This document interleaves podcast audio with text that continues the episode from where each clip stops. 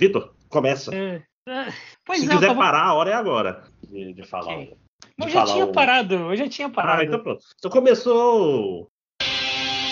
Teenage Mutant Ninja Turtles, Teenage Mutant Ninja Turtles, Teenage Mutant Ninja Turtles, Heroes in the Half Shell. É, mais um DLC, gente! Yeah! Aqui que que é estamos DLC nós. Hum? O que, que é o DLC mesmo? Então, o DLC, André, o Máximos Décimos, que está aqui comigo hoje, é Olá. o podcast do Em Outro Castelo, onde a gente fala do que a gente fez nos últimos tempos. Jogou, assistiu, leu. Não é mesmo, Eduardo Ed Champ? É isso aí, cara. Só pra fazer um, um disclaimer aí pro pessoal, é, hoje eu tô meio sem energia. Eu, que geralmente sou muito energético, que eu tô meio, meio arriado, tá? Tomei vacina ontem, tô meio arriadinho. Menos mal. É me- melhor estar reado por vacina do que por Covid. Com, né? com certeza, até porque eu já tive Covid no passado e, e é uma merda. Evitem, se possível. Eu não, Se não possível, recomendo. evitem. É, não 5 de recomendo. 10, né? É... Aliás, uma coisa interessante, eu tava pensando aqui, acho que não é mais DLC, né? Porque a gente já faz mais DLC do que conteúdo Né, principal. virou, virou o Outro Castelo de verdade, Virou. né? É, é, é o podcast as a service, né? A gente tá fazendo temporada nova, vai, vai rodar o gacha do. né? Ah, mas D- D- DLC porque era pra ser só um extra, né? Além dos podcasts principais com tema, que era o principal nosso, né? Mas esse barco zarpou também, né? É, Zarpou, já- dá- zarpou porque dá muito trabalho. É, Oh. é, Oh, Cara, a verdade verdadeira é que esse é o momento que a gente usa pra trocar recomendações. né? O podcast é só a desculpa. É a melhor É. coisa que se faz. Exatamente. precisamente. Com- Como sempre, a gente vai começar falando de jogo, depois a gente fala do que houver, né? Então, quem tem jogo aí pra falar? Acho que todo mundo. Opa! Eu É, tenho tecnicamente, todo Eu mundo. dois que eu quero falar bastante e outros que eu quero falar menos. E vocês? Eu tenho um que eu, que eu acho que todo mundo vai falar, e aí eu tenho dois que eu joguei nos últimos dias. Eu tenho um que todo mundo vai falar e talvez outro, vamos ver. Vamos começar Vamos pelo ver. que todo mundo vai falar, então? Com certeza. Acho que é bom, né? Nos Ah, últimos. Donatello continua quebrado. Nos Vai se últimos. Nas últimas semanas aí, né, saiu o jogo das Tartarugas Ninja, Santa Tartaruga. E foi um jogo que, tipo assim, a gente combinou pra tentar jogar, a gente não conseguiu jogar junto no fim das contas e tal, mas é um jogo que eu achei bem legal. Agora invocado. É. Esse é um daqueles jogos, assim, ele é espetacular, muito foda pra caralho, um dos meus jogos favoritos dos últimos tempos que eu joguei por tipo dois dias e depois eu completamente parei de jogar ele. Eu, eu não sei dizer o porquê. Não tô reclamando do jogo, não é falta de conteúdo, não é que o jogo ficou uma merda. Não, eu só eu joguei pra caralho, achei do caralho. Super nostálgico, divertido de jogar, combate divertidão e tal. Curti de verdade o jogo. Mas aí tava jogando só eu e o Bruno, e a gente meio que parou de jogar e aí parou de jogar. E, e é isso aí, nunca mais toquei no jogo. É o tipo de jogo, tipo, vai reunir todo mundo na casa de fulano e vamos jogar tartarugas? Puta, com Vamos, certeza. é. Aí bota seis pessoas e fica um caos. né? Eu ainda não tive a oportunidade de jogar com seis pessoas, mas com quatro já é tipo, ainda bem que não Uhum. tem Friendly Fire. Cara, Mas é, então, com quatro jogo das tem uma coisa tartarugas interessante, antes de. Só, só pra dar um adendo, é que quanto mais tartarugas, pior com muita gente. Porque elas é muito fácil de confundir uma com a outra, né? Ah, sim. É? Foca, no- eh, foca nos outros personagens nessas horas. Sim, sim. Vai falar. Mas então, o jogo das tartarugas ninja. André, o que é o jogo, esse jogo das tartarugas ninja? Esse é um beat'em up, né? é Baseado, né? Homenageando os clássicos beat'em ups da Konami de Tartarugas Ninja, né? Mas é, é uma criatura nova, né? Com novas animações. Não é um remake de Tartarugas Ninja 4, ainda bem, né? Porque depois do último. Ou Rapaz, aquele, aquele, aquele era aqueles jogos meio inexplicáveis. Eu não sei dizer por que, que ele é ruim, mas ele é ruim. É, mas tu É. joga e tu não se diverte, né? É, pois é, o tu fala onde, onde tá o prazer. Ar- Live Arcade? Não. É, isso, eu comprei no Xbox 360 na época. O... Aí é, é daqueles jogos misteriosos. Esse não, esse jogo é muito gostosinho. E ele não é um beat'em up porque ele só quer ser um beat'em up clássico, porque ele adiciona uma coisa tão boa chamada esquiva, né? Sim, puta que pariu.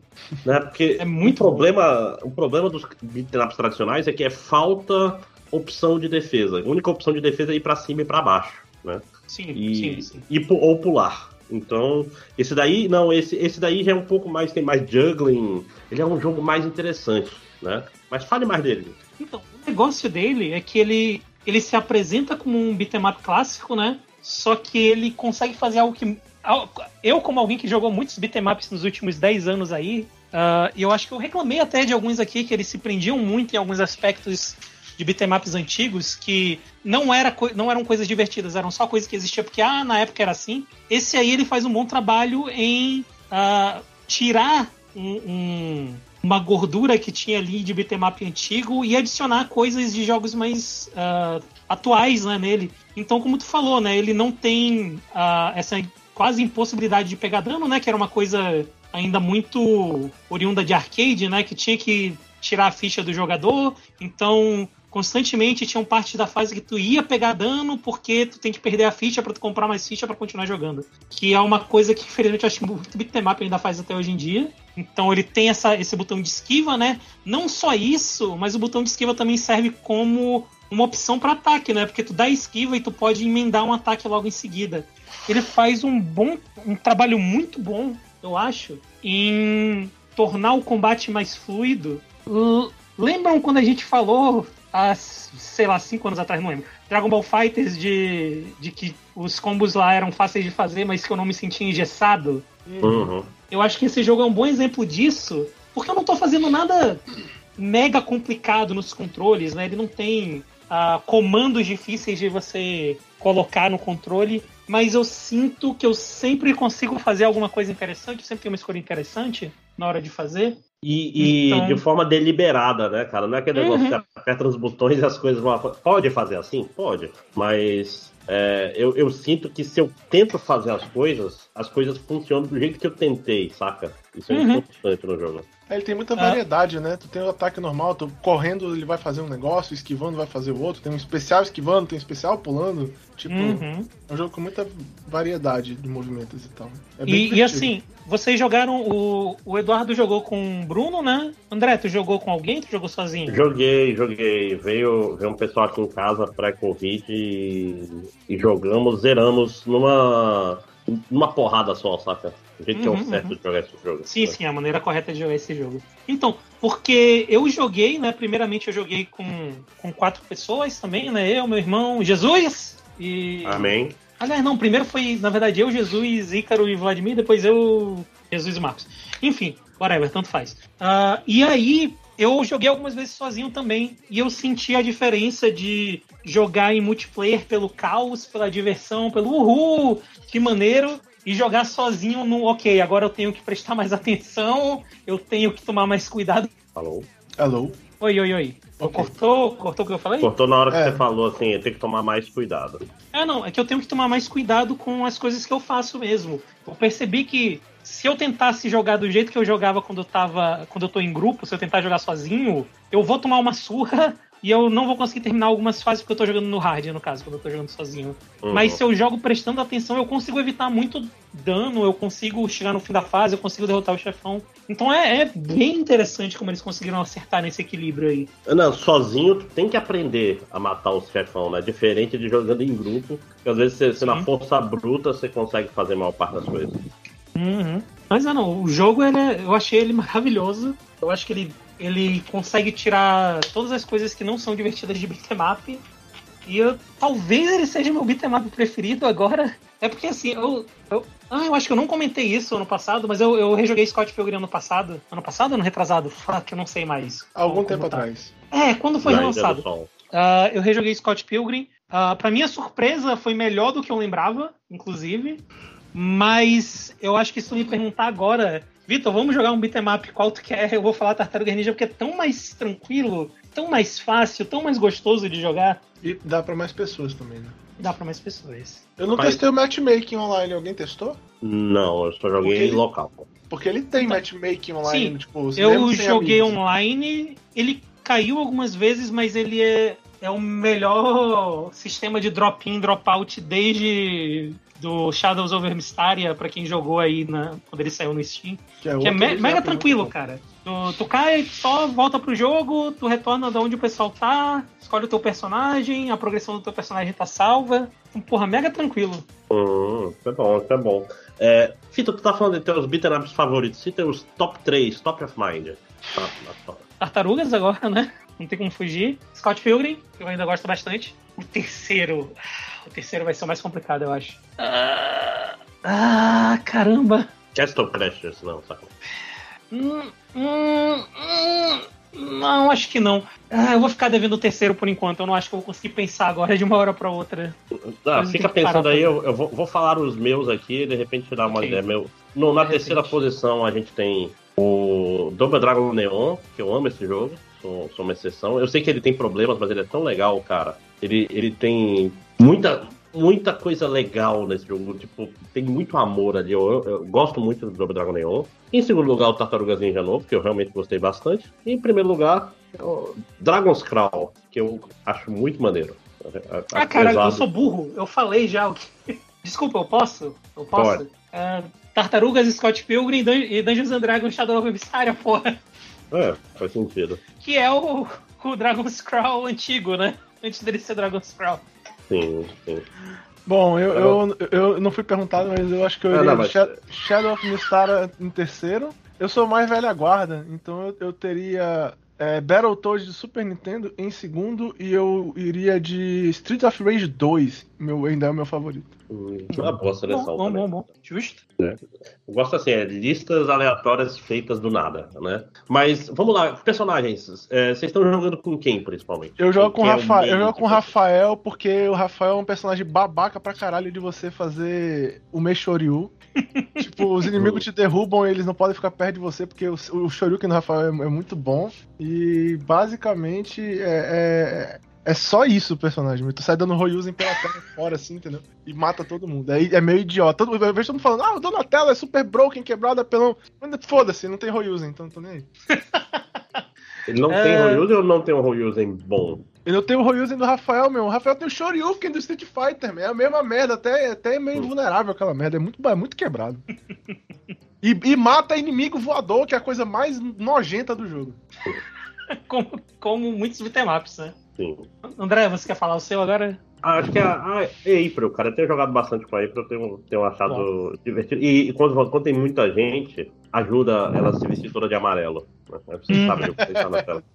Justo, justo. Ah, eu tô jogando com o Michelangelo porque era a minha tartaruga preferida quando eu era criança, porque ele tem o melhor taunt do jogo, que é ele fazendo a dancinha da abertura do desenho do- dos anos 80, e porque ele tem um dive kick que é incrivelmente quebrado também. Eu não sei que porra que é, mas tu dá o dive kick, ele consegue emendar um, um outro, emenda em outro, emenda em outro, e tu sai pulando na cabeça dos caras pelo cenário, é muito bom. Inclusive, o Royuzen do Rafael cancela com Dive Kick também. É, é fucking broken. Eu tenho uma boa razão pela qual o primeiro que eu joguei foi o Michelangelo. É uma história até meio, né, velha e tal. Eu não sei se o André lembra disso, naquela loja de fliperama que tinha no Amazonas Shopping aqui em Manaus, pô. Acho que era Amazon, Amazon Play, eu acho. Power Game, não era o negócio? Tinha, tinha uma máquina de tartaruga ninja que era pra quatro lá. Tinha os Ah, quatro, tá, as tá, quatro tá. tartarugas. E eu queria jogar com o Michelangelo, mas a entrada de ficha do Michelangelo tava quebrada e ela ficou quebrada durante todo Caralho. o tempo que aquela maldita máquina esteve naquela loja. Então eu nunca pude jogar com o Michelangelo. E olha que naquela época a ficha lá era um real, o que era um absurdo. Sim. Um absurdo! Eu só queria jogar porque eu queria jogar a porra de jogo. Eu nunca que eu jogava era esse da Tartaruga Ninja. Ah, e eu nunca pude jogar com o hoje- Michelangelo. Hoje uma ficha de um real já é um absurdo. Imagine naquela época que a ficha normal era 25 centavos, 5 por um real. É. Real. Cara, é- era foda. No shopping eu só ia pra jogar a porra do, do pinball do Guns N' Roses. Que era maneiro. Bom, E, eu- e, eu- e é- e era, um, era um pinball que ele tinha duas vantagens com relação aos outros. Que era, era um pouco mais estreito o meio dos flippers. Então tinha menos aquela bola que vem Impossível. salvo, né? É. E, tipo, ela tinha uma parada, vamos dizer, assim, tinha uma, uma, uma entrada que, que é meio que ativava os modos da máquina. Que tinha 10 modos diferentes. E tu podia apertar no, no gatilho ali, que tu usava pra bola aí, e travava. Então era só tu ficar de olho e falar assim, bola extra. Chegou na bola extra, você trava e pronto. É só acertar uma bola ali e você ganha uma bola extra. Aí você vai pra próxima. Espera dar em três bolas. Aí tu trava. Porra, é- é- eu conseguia jogar de forma metódica um, um pinball. Então conseguia fazer uma ficha de um real durar 15, 20 minutos no pinball, que não é fácil, né? E, Aí ganhar e assim, crédito extra e etc. E vai, vai, vai embora, né? a coisa mais importante do pinball do Guns N' Roses era que era rosa, né? O, o trocinho que tu puxava pra, pra Não, jogar a você- bola. Não, o o negócio pra puxar a bola era, um, era uma pistola. Você Ah, não puxava Não, é nada. verdade. A rosa era outra coisa. A Ah, rosa era da bola extra, eu acho, era do outro lado, tinha uma rosinha que você puxava de fato. Mas era um gatilho, era uma arma assim que, que ficava Olha presa. só, na- era Guns N' Roses. É, Quem pois diria, é. faz até sentido. né? Que loucura! Explodindo mentes. né? Então. O do Jurassic Park, infelizmente, não era um dinossauro que tu puxava, então. É, nenhuma Via Láctea, nenhum dinossauro. É.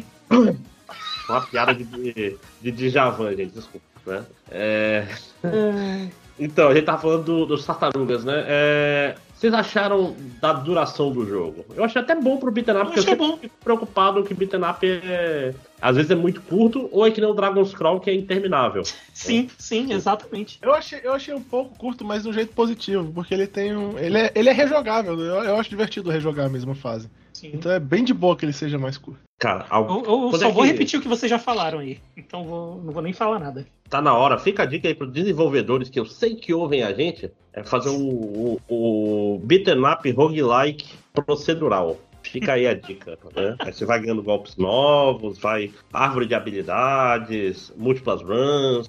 Pô, Tu ganha coisas novas, né, nesse Tartaruga Ninja. Tem isso quando tu vai jogando. Tu vai liberando É, tu vai, tu joga vai no- de no nível. É, é, tu vai subir de nível e vai ganhando coisas. Eu não lembro o que, mas você ganha coisas. Tu Você ganha mais novos. especial. É, os ataques especiais novos vai liberando. É, eu gostei tão bom que o ataque especial não tira life, que aí dá pra eu usar, né? Porra, sim. Eu- A única coisa que eu, eu vou dizer que eu acho que talvez seja um pouco quebrado demais é o taunt encher uma barra de especial. É, eu gosto, eu Porque gosto. toda vez que tu limpa a tela, tu dá dois taunt e, e- e a próxima tela tu limpa com os dois especiais. Tipo assim, dá pra fazer um ciclo vicioso se tiver jogando de tipo de duas pessoas, por exemplo, eu jogava eu e o Bruno, que a gente parou de usar, porque ficou meio sem graça.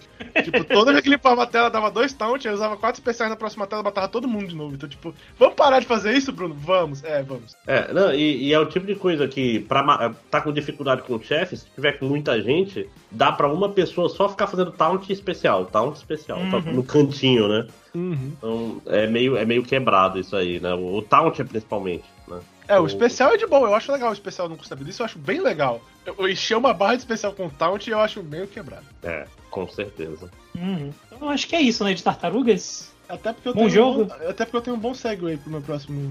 Ah, então por favor. É que o André tava falando aí em roguelike procedural, eu joguei o Rogue Legacy 2 nos últimos tempos. Boa, boa. Que eu, eu joguei o Rogue Legacy 1, eu não fui um grande fã do Rogue, Rogue Legacy 1, mas eu me lembro muito bem, até expliquei isso na época, que eu não era um, um grande fã de roguelike. Nos últimos tempos eu tenho gostado mais do gênero, eu acho que quem me fez gostar mais do gênero foi Hades, que é um jogo muito, muito bom. Uhum. E, e abriu um pouco mais a minha mente pra esse tipo de jogo. Eu gostei bastante do Rogue Legacy 2, mas bastante mesmo. Eu não achei que eu fosse Uhum. gostar tanto desse jogo. Ele é muito divertido. E agora que eu tenho um apreço melhor pelo gênero, eu realmente, tipo assim, eu gastei muitas horas jogando esse jogo e eu me diverti pra caralho com ele. Tá? Cara, e, e ele é muito relaxante, né, cara? Porque é, tem jogos desses roguelike que você fica puto quando você morre numa run. Eu não fico porque toda run é, é lucro, né? Porque você vai ganhar um monte de ouro, você vai é, abrindo mais espaços, ganhar habilidades novas. Tipo, é um prazer jogar uma run e morrer nesse jogo, saca?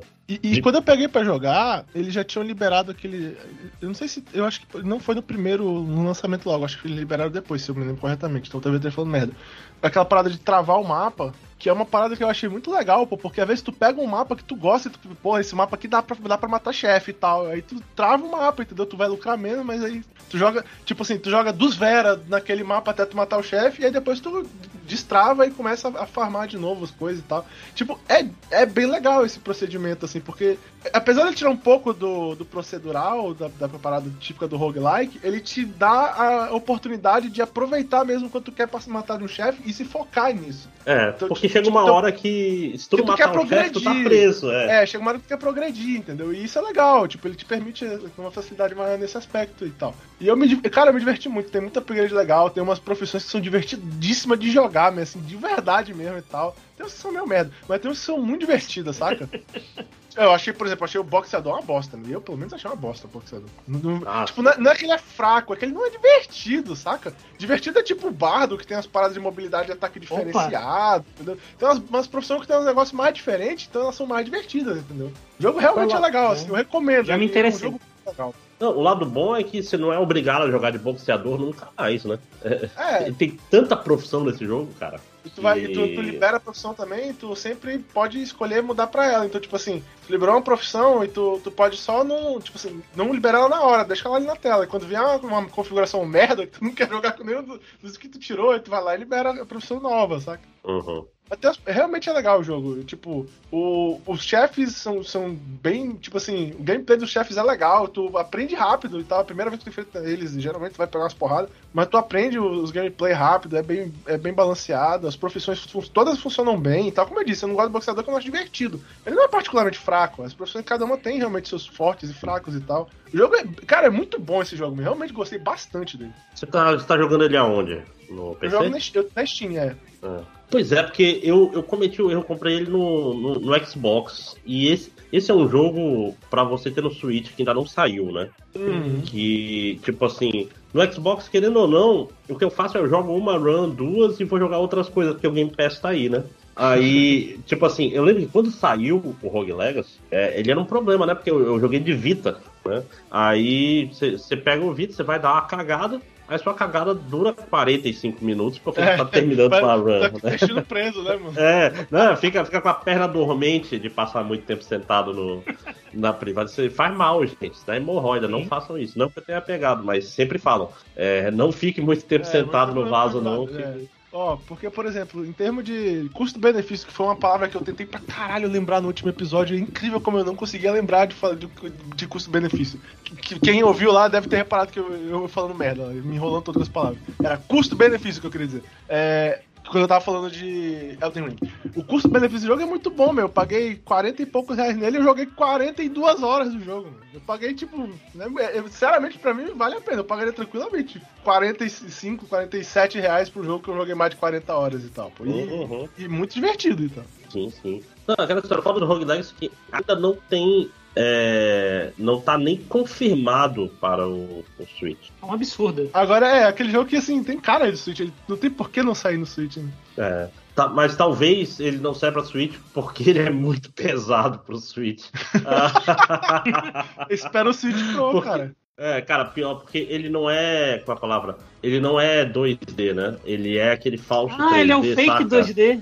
É. É, tipo, tipo E ele é o bem Shovel bonito. Knight. Tipo, é Ele, muito ele é, bonito. ele, é né? bem, ele é bem bonito o jogo. Eu ia falar tipo Uhum. É, é, não, mas é que os- o modelo dos personagens são, são 3D fazendo parecer 2D, saca? Tipo. É, tipo, o. o- Inclusive, acho que um TV, brasileiro tá, trabalhou nesse falando. jogo, né? No- nos modelos, se eu não me engano. Ah, tem um cara aí, não vou lembrar o nome dele agora, mas o cara é relativamente famoso aí, artista, pixel artist. É, mas o jogo, o jogo é bonito, eu não gosto da pose que o pessoal anda, mas já me acostumei, né? Ando com a espada meio pra Com a espada cima, assim, mas, assim. né, meio, não, acho- não. sempre achei feio. É tipo do mas- primeiro jogo? É tipo do É. primeiro jogo. É. Ah, mas é porque é aquele negócio do cara respondendo ao chamado da aventura e tal. É, mas é bem Eu- eu acho- sabe? Eu acho simpático. É, mas depois do tempo tu nem anda mais no jogo, tu só, tu só dá o dash o tempo todo, então. Uhum.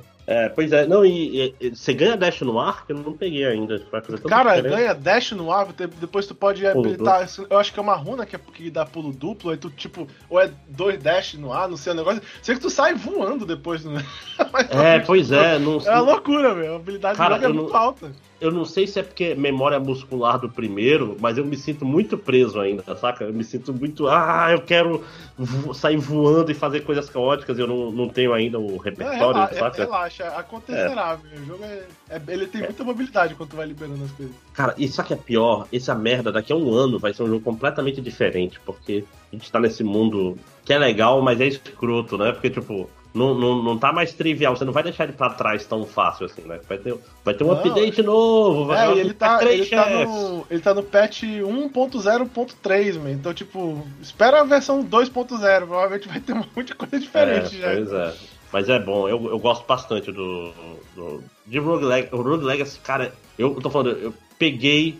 Menos de uma semana eu tinha, eu tinha zerado, porque eu tava jogando desesperadamente, saca? Não conseguia parar. É, eu, eu, eu tenho um, um fraco pro roguelike, assim, seja Hades, seja o. Aquele que é 2D também, que você morre, você é tipo uma, uma Aí não ajuda muito. Tipo assim, é, tu, tu, tu é tipo um corpo morto, É 2D bonito, caralho. Não lembro não, mano. É, é tipo assim, a cabeça do teu personagem é, é- ela é meio que dominada por uma gosma, e você é essa gosma, na verdade. Putz, cara. Ele é meio eu Souls-like. Rogue, like, 2D. Slime, Head. Cara, Dead Cells. Ah, Ah. Dead Cells, pô. É. Cara, esse jogo. Esse, cara, eu quando, eu quando clicou, eu não conseguia parar de jogar Dead Cells, cara. Aí quando eu tava. Aí. é Só que aquela história também foi mudando enquanto eu jogava. Aí eu fui cansando, saca? É muito louco. Isso é, isso é coisa muito jovem, né, cara? O jogo, o jogo nunca é. Não é uma coisa. Ele é uma evolução, né? Bind of Isaac também, né? Joguei que nem um desgra- desgraçado. Mas eu gosto, eu gosto mais dos que tem, tem senso de progressão mesmo, saca? Uhum. Né? E Rogue eu, Legacy. eu, é eu também, eu prefiro assim. porque toda, toda run vira um prazer. Porque toda run tá, tá, tá andando pra frente. É, é muito raro tu ficar frustrado que tu não conseguiu fazer nada né, numa, numa run. Hum, hum, é. Aí mesmo quando você pega um, um herdeiro umas qualidades que tu nunca tinha pego antes e elas são muito escrotas, isso acaba ficando só engraçado, saca? Não, não fica. É, É, e, a maioria, e a maioria delas dá bônus de gold, então tu usa pra farmar gold, né? Geralmente Exatamente. E como o Ed falou que tu pode travar o castelo, né? É uma vantagem também. Porque essa é uma coisa meio, meio ruim, assim, de roguelike, like, roguelike, roguelite. Que às vezes vem um cenário que tu, pô, aqui seria passável, mas no, no RNG, né? No, na randomização tu se fode por algum motivo. Vem um personagem merda e é meio. Porra, eu podia ter feito tanta coisa se não tivesse indo esse personagem. E na outra na é, agora- vez seguinte vem uma merda. Agora você só pode, né? Só ir de novo. É- é- é- Uhum. eu, eu gostei bastante do jogo, recomendo bastante. Travar o castelo, não? Eu não sei. Eu joguei muito pouco do Rogue Legacy 1. Não, trava, trava sim no Rogue Legacy. É, Ah, tá, porque eu lembrava vagamente mesmo. é uma. É uma, É uma também feature é- boa, uma feature boa. Mas quando eu digo que eles adicionaram depois, eu não tô falando do Rogue Legacy. Eu acho, eu não tenho Oh, sim, certeza sim, Se, se desde o início tinha no 2. Eu sei que tinha Ah. um negócio de um patch que falava sobre isso, mas o jogo, eu, eu, tipo, mas já tinha saído quando eu comprei o jogo, então eu não sei se foi porque eles melhoraram alguma coisa disso ou se foi porque eles só adicionaram depois.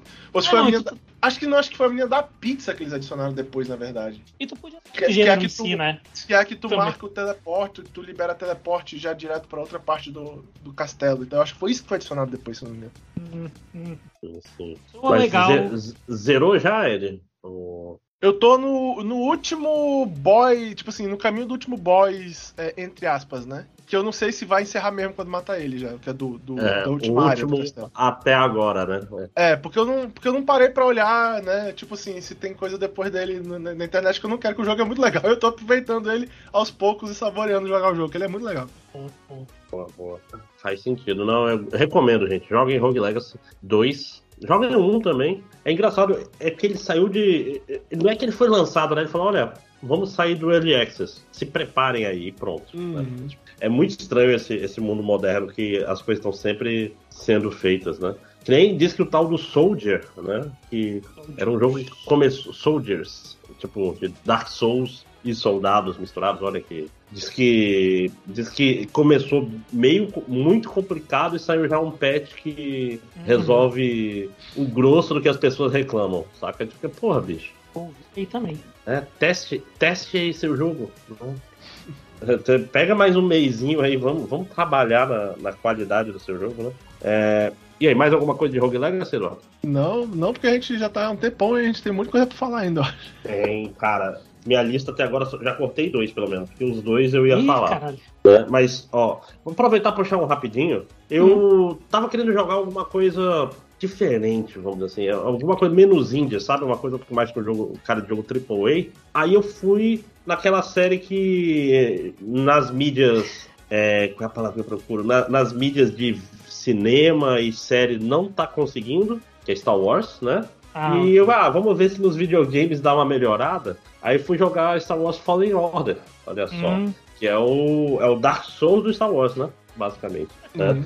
Que é, é, é engraçado, cara, porque você olha esse jogo, você fala, esse jogo, ele, ele é uma amálgama, ele é uma mistura de Star Wars, obviamente, com Uncharted, né? Ele tem aquela escaladinha Uncharted, que infelizmente não tem a escaladinha do primeiro Tomb Raider novo, que eu acho tão boa porque ela é mais natural. Ele tem aquela escaladinha, procure pelas coisas que estão marcadas como escaláveis no mapa, né? Ele não tem aquela, aquela coisa mais natural, aquela coisa mais mecânica. Eu sei exatamente o que tá falando.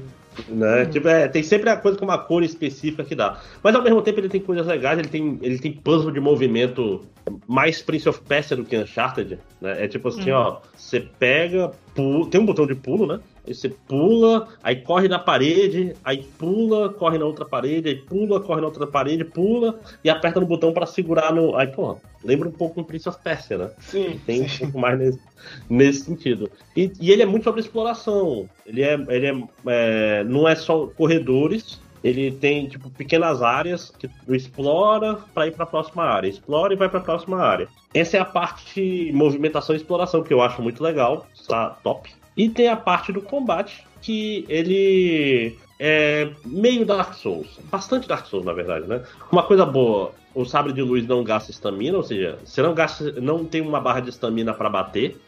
Você pode ficar o desesperado dos botões, né, dando, batendo em tudo. Você não bate nos gatilhos, você bate nos, nos face buttons, o que é bom, né? É. É, é mais, é mais Devil May Cry nesse sentido, porque ele tem um Sem botão de pulo, um botão de, é, é um botão de um pulo, um botão de esquiva, um botão normal e um botão forte na- nas porradas, né? E a única coisa que gasta estamina é a defesa, porque a defesa é bem forte nesse jogo, né? Tipo, você literalmente defende tudo. O cara É. pode estar tirando com blaster Só, caralho. tu só rebate, né? É. Aí, obviamente, é, tem parry. Então, se tem parry, eu nunca seguro a defesa, né? Porque isso é para, para os fracos. Mas Se tem, se tem parry, você tem que parryar todos os ataques que vem na sua direção. E tem uma parada maneira que vem um tiro de blaster na tua direção, tu faz parry, ele volta pro cara. Então, Clássico. às vezes tem. é, Não, e tem inimigo que tá longe atirando em ti. Se tu não fizer isso, meu irmão, ele vai ficar atirando pra ti o resto É, do pra dia. sempre lá. Então tem que fazer. Então é bom você pegar o timing desse parry, que não é muito difícil, né? E o resto é, é Dark Souls no sentido de que o combate não é difícil. O difícil é que se tu pegar três porradas você morre, né? E ele copia demais, cara. Às vezes tem coisa que não precisava. Por exemplo, ele tem as bonfires do jogo, que você chega, você pode recuperar o life e os Etus Flasks ou não. E se tu recupera, os inimigos voltam à vida. Precisa ser tão igual? Precisa, precisava todos os detalhes. Tem Corpse Run, né? Ou seja, você morre, você tem que voltar lá, dar uma porrada no inimigo para recuperar sua, sua experiência, que não adiciona absolutamente nada no jogo. Ela tá lá, Caralho, qual é a desculpa disso em game, no, no universo do jogo? nenhuma, nenhuma. É a desculpa é porque que Dark. Souls faz assim, né? É, não tem. tipo, é exatamente isso, Vitor. É, tu tem. Por quê? Porque tu tem um robozinho que ele faz os escaneamentos, etc. Então, é legal. Falando, ele tem muita coisa legal. A, a parte do Dark Souls ela não atrapalha, mas ela não precisava. Entendeu? Tu tem três curas, tu tem, na verdade, várias curas que tu pode ir aumentando. Legal. Eu, eu nem, eu nem tô reclamando dos Etus Flasks, que eu acho que é uma mecânica boa, porque ela. Vamos dizer assim, na prática, ele é só mais life, né? É, mas, mas aí não tem aquele negócio de tu ficar acumuladores de itens de cura, saca? Sim. Mas, por exemplo, esse jogo talvez fosse melhor com life regenerante por batalha. Não sei, sabe? Eu, eu- não adiciona nada ter life e Etus Flasks. A- a- isso só faz tu morrer às vezes de forma estúpida. Ou tu ser mais é, cuidadoso do que tu deveria ser. Mas o jogo não é particularmente difícil, então não. Não- é, eu joguei umas- uns três planetas até agora, três ou quatro. E eu queria mais batalha de sabre de luz. Eu queria mais chefe Jedi, Sith e os caralho. Porque é, porque é a coisa que seria mais divertida de ter no jogo, né, velho? É, pois é. É o que todo É, mundo quer fazer em Star Wars, né? Exatamente. E o sistema de batalha, nesse caso, funcionaria melhor pra isso, entendeu? É, eu sei que vai ter, porque tem, tem um tutorial que é com uma executora, né? Que chama Inquisitora. Que aí ele, ele, ele mostra, ó, tem um ataque normal, tem um ataque que tu não pode parryar, tem que esquivar. E, assim, ele tem uma árvore de habilidades lá. É, é um jogo bem honesto, sabia? Tô cagando pra história, mas eu, eu falar que eu gosto de exploração, eu sinto falta de um Prince of Persia. Não, é, o, gameplay, o gameplay dele é bem divertido mesmo. é, ele é um jogo honesto. Ele não é nada demais, nunca não ganhou nenhum jogo do ano, mas tá tudo ali. Parece um jogo, um jogo honesto da época do PlayStation 3, saca? Mas ele não decepciona, o que já é melhor do que 90% das coisas de Star Wars hoje em dia. E da Marvel hoje em dia, né? Lembrado, lembrei de outra coisa pra falar aqui. É pra ser rápido, que eu já falei no MDM ontem, então. É. Assim, no geral, é um bom jogo pra passar tempo. Jogue de graça no, no Game Pass se você tiver o Game Pass mais EA. Acho que é isso. Ah, eu acho que ele tava na. Twitch algum tempo atrás também. É, Prime assim, Game, acho que ele saiu de graça. É é um jogo que não vai te ofender, não vai te fazer mal, é, não é muito difícil, não é muito fácil, tem um combate legalzinho, não é nada demais também, mas não vai te. É, como eu tô falando, é que eu gosto de jogo de exploração, eu, tô falando, eu gosto de jogo que tá num lugar, tem vários caminhos diferentes pra tu ir, cada um tem uns itenzinhos e umas batalhas lá no meio. Que era o que o Tomb Raider tinha de bom, né? O primeiro Tomb Raider. Né? Á- Áreas. é, o mundo aberto é ruim. Parem com o mundo aberto. Áreas medianas, múltiplas áreas medianas é muito melhor do que o mundo aberto. Ou, ou seja, o que eu quero Eu é Metroidvania, gente. É Metroidvania. É Eu gosto, eu gosto muito de mundo aberto, mas eu acho que o problema do mundo aberto é que nem todo jogo precisa ser mundo aberto. Sim. Tipo, tem jogo que não fun- que funciona como tem jogo que era melhor não ser, sinceramente. É, pega o Batman. O Batman é um ótimo exemplo. O Arkham City é um jogo melhor em quase tudo que o Arkham Asylum. Só o mapa do Arkham Asylum é muito melhor. E o fato do Arkham Asylum ser estruturado como Metroidvania. não é? Metroidvania é gostoso demais, cara. Você passa numa sala e tem uma parada lá, caralho, eu não consigo chegar aqui. No futuro eu vou lá ver o que, que tem. Porra, essa sensação é muito boa, cara. O pessoal reclama de backtracking, mas como é bom tu entre aspas, muitas aspas, decorar onde estão as coisas e tu ficar naquela ânsia de ir lá ver o que, que tem lá, e quando tu vai lá tem uma parada maneira, saca? Mundo eu aberto, gosto, mas eu respeito. é, mundo aberto é sobre ter um milhão de coisas que são todas são Coroxides. né? É um mundo repleto de Coroxides que. Ah, mais uma Coroxide. Que nem no, no, no Lost Odyssey, com as, os com as seeds normais também, mas eu vou falar disso mais tarde. É, então é isso. Star Wars Fallen Order, jogue. É um jogo, não faz mal a ninguém, né? É um jogo inofensivo. E é isso, vai lá. Quem, quem vai puxar o próximo? Vitor ou Ed? Eu só O tenho, puxou. eu só tenho mais um jogo pra nenhum, né? falar e eu vou falar rápido, mas eu acho que é exatamente. Eu acho que como o É. Vitor não falou de nenhum, é melhor Deixa, deixar o seu por último. Não, né? não, nunca tenho coisa pra falar, gente. Eu, eu sou. Eu não faço nada, eu fico jogando Uhum. Fate. Você não tem nada? É porque eu não quero falar aqui de, de gacha de Mega Man, né, cara? Aí é foda. Fala, fala do- me convença a jogar esse gato de Mega Man. Não, eu não Ou, quero. ou, ou não. É. Ou não. Eu preciso de um gacha novo, não tô jogando gacha nenhum, cara. Sabe um negócio pra Mas, você mas, acordar tá, de mas manhã você tá certo, então. e Sim. fazer as dailies, cara? É saudadinha. Eu fico, eu fico vendo meus amigos que jogam Genshin Impact jogam, jogam e fazem stream até hoje Genshin Impact. Não, mas Genshin Impact pra mim virou aquele jogo de vez em quando eu jogo, quando tem coisa pra fazer. Eu já nem ligo mais pro meu Resin quando, quando fica acumulado. Né? Tem um Não, tempo cara. que eu não jogo Genshin, eu vou voltar porque apareceu um outro personagem que parece legal no- nos leaks aí. Assim, jogar pra... assim, no futuro próximo vai ser a hora de jogar um pouco de Genshin, porque vai sair mapa novo, né? Tá chegando a época Uhum. disso mesmo. Aí, aí é legal de jogar. Aí tu joga uns dois meses de Genshin e depois para de novo. É. Não, é porque. Vai, jogo rápido, eu não vou, não vou me estender muito. Eu tô jogando o gasto de Mega Man, o Mega Man X Dive, o Mega Man X Dive, como você preferir. Ele tem uma historinha que foda-se, eu literalmente passo a história direto, porque a história é meio. Você é um jogador de História Mega de Man. gacha, né, E a cara? história de Mega Man. Então, é porque Genshin tem, um, tem, uma, tem uma história. Fate tem uma história ali, apesar de tudo. É só que esse, a história é literalmente um foda-se, sabe? É, ah, você joga Mega Man. Os jogos de Mega Man estão em perigo. Jogue Mega Man pra salvar Mega Man. É tipo isso. É, é whatever, tá? É completamente desnecessária a história. O negócio dele é que o gameplay dele é Mega Man. Mega Man X. É, é literalmente Mega Man X. Tu sai, tu anda na fase, tu dá tirinho, pula, dá o dash. O negócio dele é que o- os personagens, além, eles, todos eles têm dash, todos eles têm o, o Hum, hum, pera, deixa eu voltar da backtrack nisso. Todos eles têm o dash, todos eles pulam. Movi- a movimentação em geral dos personagens são iguais. A diferença é que todo personagem tem duas habilidades especiais. Então, ah, além dos tirinhos normais né, que tu dá, tu vai ter duas habilidades ligadas ao teu personagem. Então, a maioria dos Mega Mans, por exemplo, tem uma habilidade que é de tu ficar carregando tiro. Aí tu aperta o botão, ele fica carregando o tiro. Tu aperta de novo quando termina de carregar, ele dá um tiro carregado. e assim por diante. O negócio dele é que a- aparentemente quem faz esse jogo realmente gosta de Mega Man, então eles pegam um. eles- a escolha de personagens do Gacha é muito interessante, porque tu tem desde todas as variações do Mega Man X, né? X normal, X armadura 1, 2, 3, 4, armadura Gaia, e, e até coisas mais obscuras e de outra, outros ah, galhos da franquia. Então tem o Battle Network, tem o Mega Man XE, tem o Bass XE, Proto Man XE, aí tem Mega Man. Caralho, qual é o outro que era igual o Battle Network, mas era 3D? É o.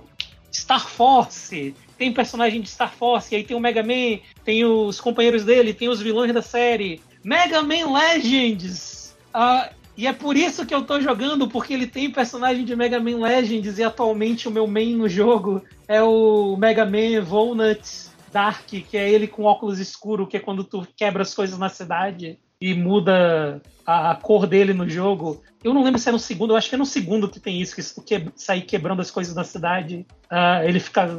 A armadura dele muda pra preta. Então, tipo, as escolhas de personagem no, no jogo são muito interessantes, sabe? E é meio que isso que ele me pega. É, é, é um joguinho de Mega Man que tem uns personagens legais que eu gosto. Mas é tipo, ele é gacha, sabe? Ele tem que fazer diária, tem três tipos de, de moeda diferente, gasta energia, e aí no meio do dia tu recebe a mensagem, olha, terminou de fazer aquele negócio lá, você não quer gastar mais energia agora. É um gacha, cara. Ele tem todos os problemas de gacha normal. Mas as fasezinhas são maneiras, pelo menos? É, são. Geralmente elas são. Eu. Hum, elas são baseadas em fases de jogos de Mega Man, e ele geralmente fala qual é. Ah, esse aqui é baseado na fase tal. Por exemplo, uma das diárias, para tu ganhar para tu ganhar Zen, que é uma das moedas do jogo, a diária é, é um time attack, que é o a fase do. Caralho, qual é o nome? É o Cyber Peacock, Mega Man X4. Tipo, é literalmente a fase do Cyber Peacock, sabe? Aquela que é Sério? digital, tem as bolinhas amarelas. De todas as fases que eles podiam escolher do Mega Man X4, eles escolheram a do Cyber Peacock. Eu gosto muito, cara, dessa fase. Eu acho que eu Sério? perdi muito tempo Ó. fazendo ela, assim. Eu perdi muito tempo fazendo ela pra conseguir o, o, o pedaço da armadura em Mega Man X4. Então, Uhum. eu essa fase, desde o começo, eu já pego o S, porque eu já sei exatamente o caminho que eu tenho que seguir. E, tipo, tem umas facilidades. Tipo, a- a- o Cyber Pico, que o problema da fase dele é que tem as bolinhas amarelas, né? Que tem que dar o tiro pra ela sair andando e não tem como quebrar, correto? É, isso também. É porque nesse jogo tem armas melee e tem armas de tiro. A arma melee quebra essa bola amarela. Então fica bem mais fácil. Ah, é porque eu já comentei isso aqui em outros momentos. O meu jeito de jogar Mega Man é eu jogar correndo feito um imbecil, tentando fazer speedrun nas fases. E aí eu acho que por isso eu, eu gosto dessa fase do Cyber Peacock. Mas é tipo, é fasezinhas de Mega Man, geralmente são fases pequenas, porque né, ele teoricamente é feito para ser de celular, então nunca vai durar muito tempo. Ah, homenagem a fases do- dos jogos ah, de Mega Man X, Mega Man XZ, Mega Man. Eu não sei, acho que até agora eu só vi de X e XZ mesmo. Mas é isso, é um, é um negocinho que tá, tá, tá sendo divertido jogar pra mim. É justo. É justo. Eu, eu, eu penso em jogar ele, mas eu sempre esqueço, cara. Que nem o, o Diablo Immortal eu joguei um pouquinho, mas. Ah, não. meu. Aí, Ah, ó, o- não, mas meu amigo, eu não caio, eu não caio na, na, na otarice do ai, preciso do loot melhor, não vou fazer PVP. Não tem- O que me der de graça, eu, eu tô me dando bem. Otário é quem paga. né? Enquanto o não chegar negócio- numa barreira, né? O negócio desse do Mega Man é que tem uma versão dele na Steam e tem a versão do da, da Play Store, né, do, do Android. As, as duas são versões diferentes. Então, por exemplo, eu tenho ele no, na Steam, né, eu tô jogando no- de vez em quando na Steam, mas eu principalmente jogo no celular, então eu tive que baixar o APK do jogo, porque é a versão taiwanesa, eu acho. Tem que procurar Rockman X-Dive APK TW. Então tem essa barreira a mais ainda dele aí. É bom saber. né? Uhum. Onde, onde, se quer, onde se tem uma vontade, tem um meio, né? Sim, sim, sim, sim. Gostou da minha tradução do, do, do ditado aí, né? sim. Ah, então é isso. Mega Man X Live. Aniversário de 5 anos de, de Fate. Eu consegui a personagem quebrada, então eu tô feliz. Tá tudo certo. ok, ok. Ed, quer puxar seu, seu último jogo? Que eu também só tenho um, agora que eu vi. Eu vou falar rapidamente de- do, do outro jogo, que eu acho que não tem muito o que falar, não. É, eu tô jogando Apex Legends agora, que é um jogo bem antigo, então por isso que eu não tenho tanto o que falar, né? Todo mundo já conhece o jogo. É, até que a gente já falou dele nesse podcast. né? Eu acredito Tipo, que sim. é que na época eu não falei porque eu nunca tinha jogado, né? Eu Uhum. não sou um grande fã de, do gênero, né? Do Battle Royale. Mas eu tenho jogado, achei, tipo assim, tenho me divertido. Eu meio que. É, com o tempo fui me acostumando mais e tal com o gameplay. Ainda, ainda acho que Battle Royale não é a minha, meu formato favorito, digamos assim, de FPS. Mas o jogo é bem divertido, né? Os personagens lá tem personagens legais de jogar, algumas habilidades são bacanas e, e tal. Tipo, eu, eu, eu vou admitir que apesar de eu não gostar do formato, existe uma, uma, um- uma certa parada legal de partidas, algumas partidas serem super rápidas, saca? Existe uma certa vantagem nisso, que tu consegue jogar 3, 4 jogos assim rapidinho e tal, e, e, e não tem muito problema com isso. Tipo, nem sempre tu vai ter a partida que tu ganha e leva 20 minutos, né? A maioria das partidas Uhum. leva tipo 2, 3 ou até, sei lá, 5 no máximo. E, e isso aí é uma parada que eu acho legal, tipo, eu consigo jogar vários jogos meio rápido e tal. É, uma coisa que eu tenho com ele é que, tipo assim, eu sou um jogador de, de Overwatch, né? Eu jogava Overwatch e tal. O Overwatch ele tem uma coisa que funciona pra mim, que eu sou um jogador ruim de FPS. Tipo, eu nunca tive problema de admitir isso. Eu tenho uma mira horrorosa, eu não sou bom controlando o mouse, meu controle de mouse é horrível, é péssimo. É, a acessibilidade que eu jogo no mouse, eu tenho preguiça de mexer nela própria pro jogo, então, tipo, é a mesma que eu uso normalmente no computador, e, né?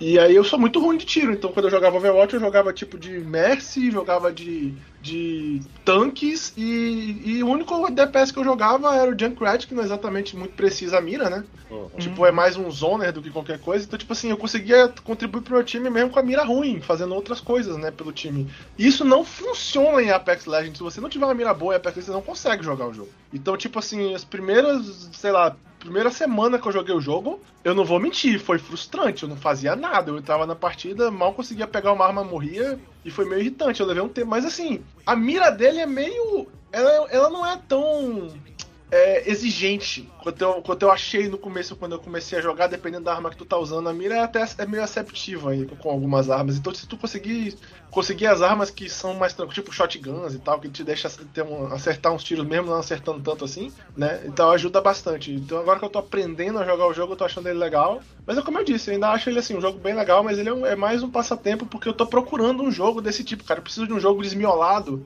que tu joga online enquanto chega em casa. Porque às vezes tu chega em casa estressado e tu não quer jogar um RPG. Tu não quer jogar um jogo com uma história pesada e, e bem escrito. Tu quer, sabe, passar meia hora descarregando o estresse do dia, jogando qualquer bosta desmiolada, rindo das coisas toscas que acontecem, fechar o jogo e, e- e, sei lá, dormir, né? Então, Uhum. tipo, esse papel ele tem feito pra mim, ainda até eu encontrar um outro jogo que faça esse papel melhor, então eu tenho gostado dele e tal. É, e, e é um bom jogo de assistir stream, eu me divirto assistindo algumas streams dele, então como eu, eu comentei com o menino, acho que não não tava gravando quando eu comentei, eu tenho meio que assistido muito stream nos últimos dias, porque eu chego em casa cansado demais pra jogar, mas eu ainda gosto o suficiente de videogame pra ser uma pessoa, uma péssima pessoa que vai assistir os outros jogando o jogo, né? Então eu virei, eu tô virando esse cara por causa da, da preguiça e do cansaço. Mas, é, pois é, então, tipo assim, é um bom jogo de assistir em stream. Meio que, foi meio assim que eu comecei a jogar ele, foi assistindo os outros jogar. Então. É legalzinho, mas sinceramente, pra quem nunca jogou, a essa altura que nem eu, não sei se vale a pena começar agora, porque até pra liberar personagem demora a vida toda mesmo pra liberar o personagem. Puta que pariu. Como é que tá o meta, assim?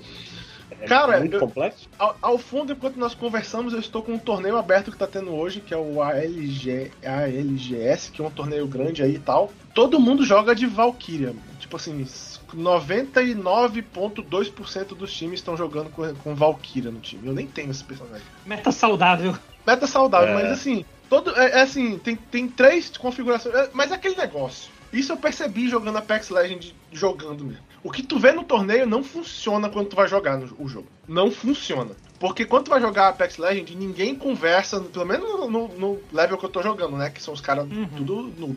Ninguém conversa, não tem conversa nenhuma, ninguém monta time bem montado, saca? O cara pega o personagem que ele quer, dropa onde começa a partida, tem 50 pessoas, tu morre super rápido na maioria das partidas. Quase nunca tu tem uma partida assim onde o cara vai pra um lugar estratégico, vai procurar loot bom, saca? Isso não costuma acontecer muito não, mas geralmente tu dropa logo de cara, mata e morre logo no começo e é isso aí. Então, tipo, o meta é- não é. Eu assisti no torneio, ele é bem definido. Todo mundo joga de Valkyria, todo mundo joga de, Gibraltar, né? São os dois que todo mundo usa. E aí mais um. Mas assim, quando tu vai jogar mesmo, tu não afeta, porque ninguém joga. Inclusive, Valkyria até tem, mas depois Gibraltar, eu acho que eu nunca joguei com Gibraltar no meu time.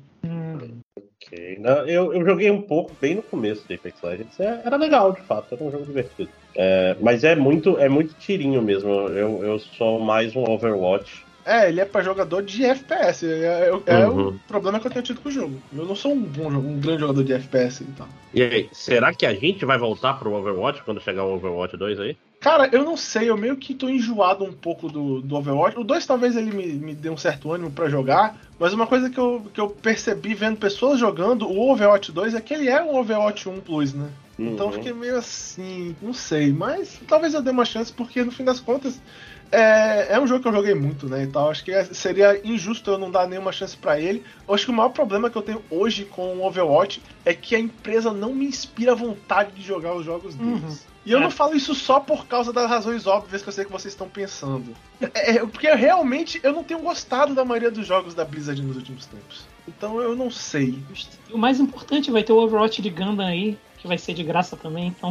E eu- deixa eu falar rapidíssimo, porque eu não quero falar muito, porque eu provavelmente vou falar desse jogo no final do ano. É, eu tenho um, um dos meus candidatos que provavelmente vai concorrer a ser, se não o meu pior jogo do ano, pelo menos decepção do ano, que eu joguei nos últimos tempos. Joguei muito pouco e larguei o jogo completamente, que é o, o Ghostwire Tokyo.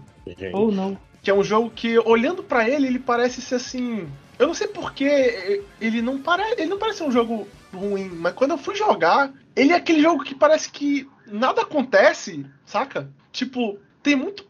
Como eu vou dizer? O mapa é meio ruim de se mover nele, porque ele é meio muito parecido, meio ruim de ler. Os inimigos são tudo igual, o combate não é divertido. Tu fica só procurando itemzinho por cima dos prédios. Cara, eu enjoei muito rápido do jogo, meu. Eu joguei assim, nem duas horas dele, eu não quero ver o jogo nunca mais na minha vida mesmo. Eu achei muito, muito Phantom, sinceramente, ó.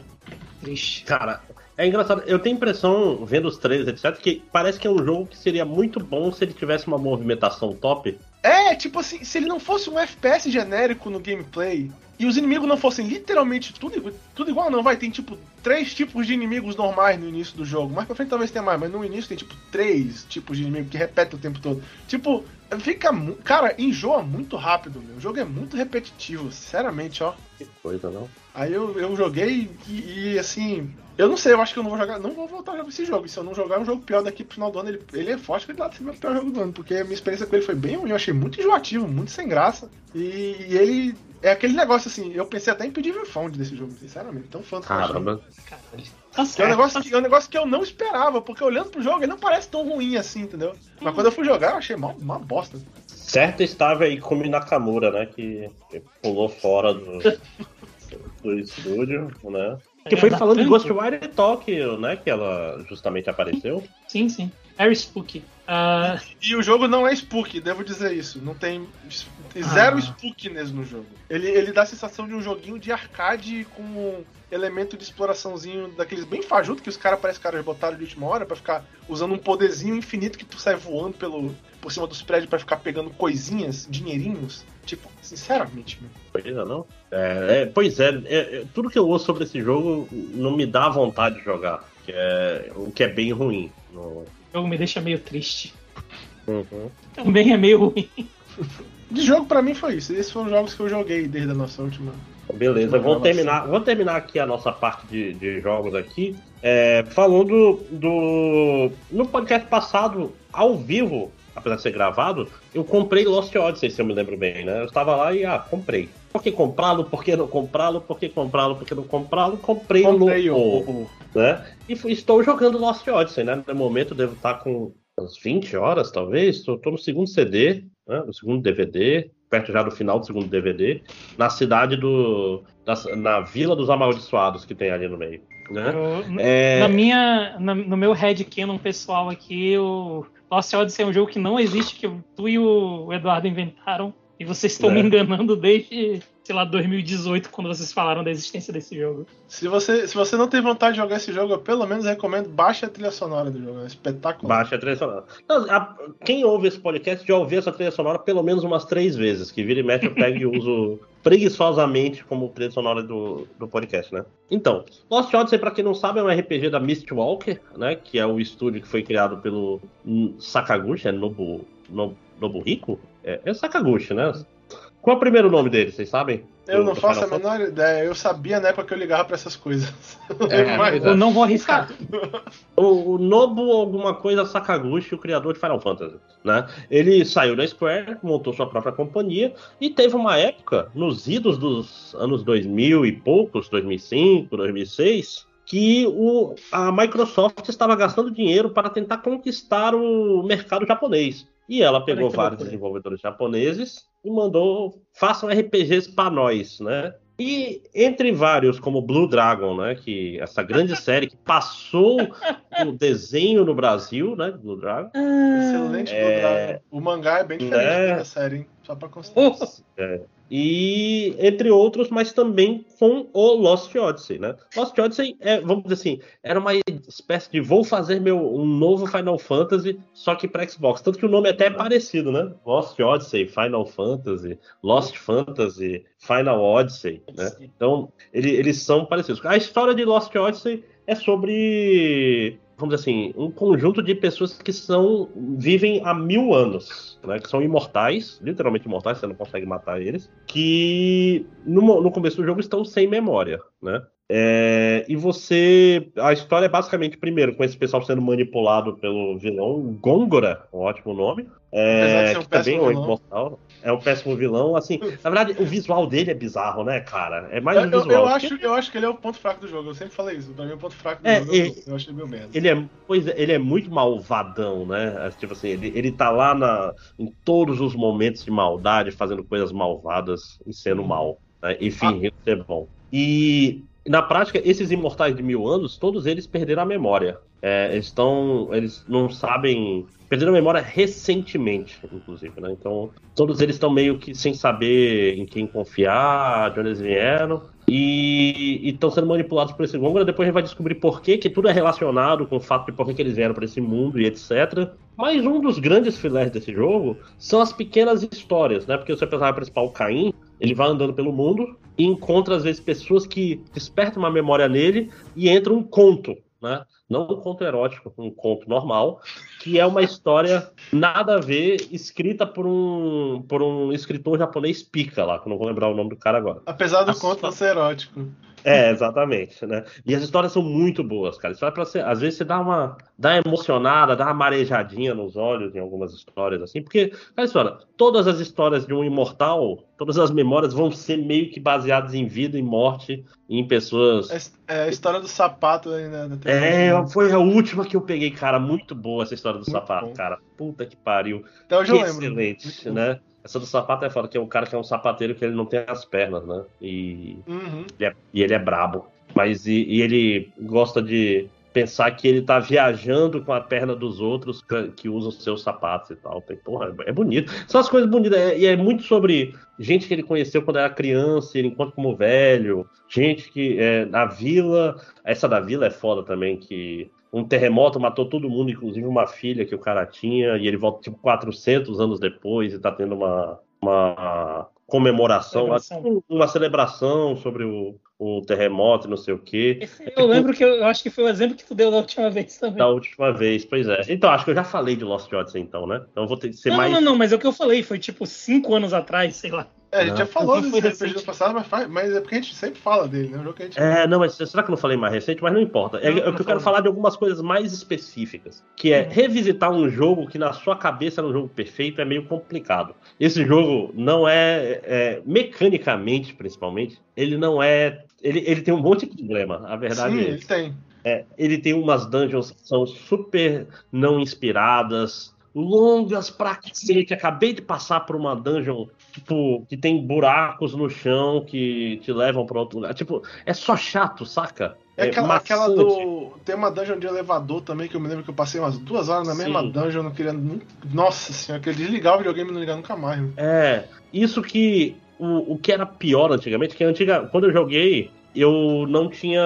Não, ainda não copiava os DVDs pro HD do Xbox. Saiu esse, esse patch enquanto eu jogava. Nossa senhora. Então ele levava mais de um minuto pra começar uma batalha. Puta que pariu. Eu, eu andava de forma muito deliberada naquele jogo, porque pegar uma batalha era uma dor. E as batalhas às vezes são meio longas, sabe? Tipo, é muito personagem, muito comando. Às vezes os inimigos precisam de porrada demais pra morrer. Mas eu gosto, ainda gosto Mas tem bastante. mecânicas próprias também, algumas né? É. mecânicas próprias. Tem a parada do cara. Uma parada que eu acho legal é a parada que os imortais voltam à vida no meio da batalha. Mas você acha que são três Sim, turnos, né? três turnos, um, isso. O cara volta. É, parada, é, é legal, é bem legal, mas. Isso, isso, isso é massa que você usa isso em estratégia, né? Tipo, é, ah, nem vou ressuscitar esse cara aqui, já vou fazendo buff no resto pra esperar É, ele voltar e Exatamente. Assim, não, ele, ele mecanicamente ele é interessante, mas ele é um jogo. é, não é metódico, ele é muito deliberado, saca? Você faz as coisas bem devagarinho. Então, às vezes, ele fica cansativo. Né? E tem, ele tem umas mecânicas que tu fica assim, porra, não precisava ter isso. Não, é, É tipo o- assim,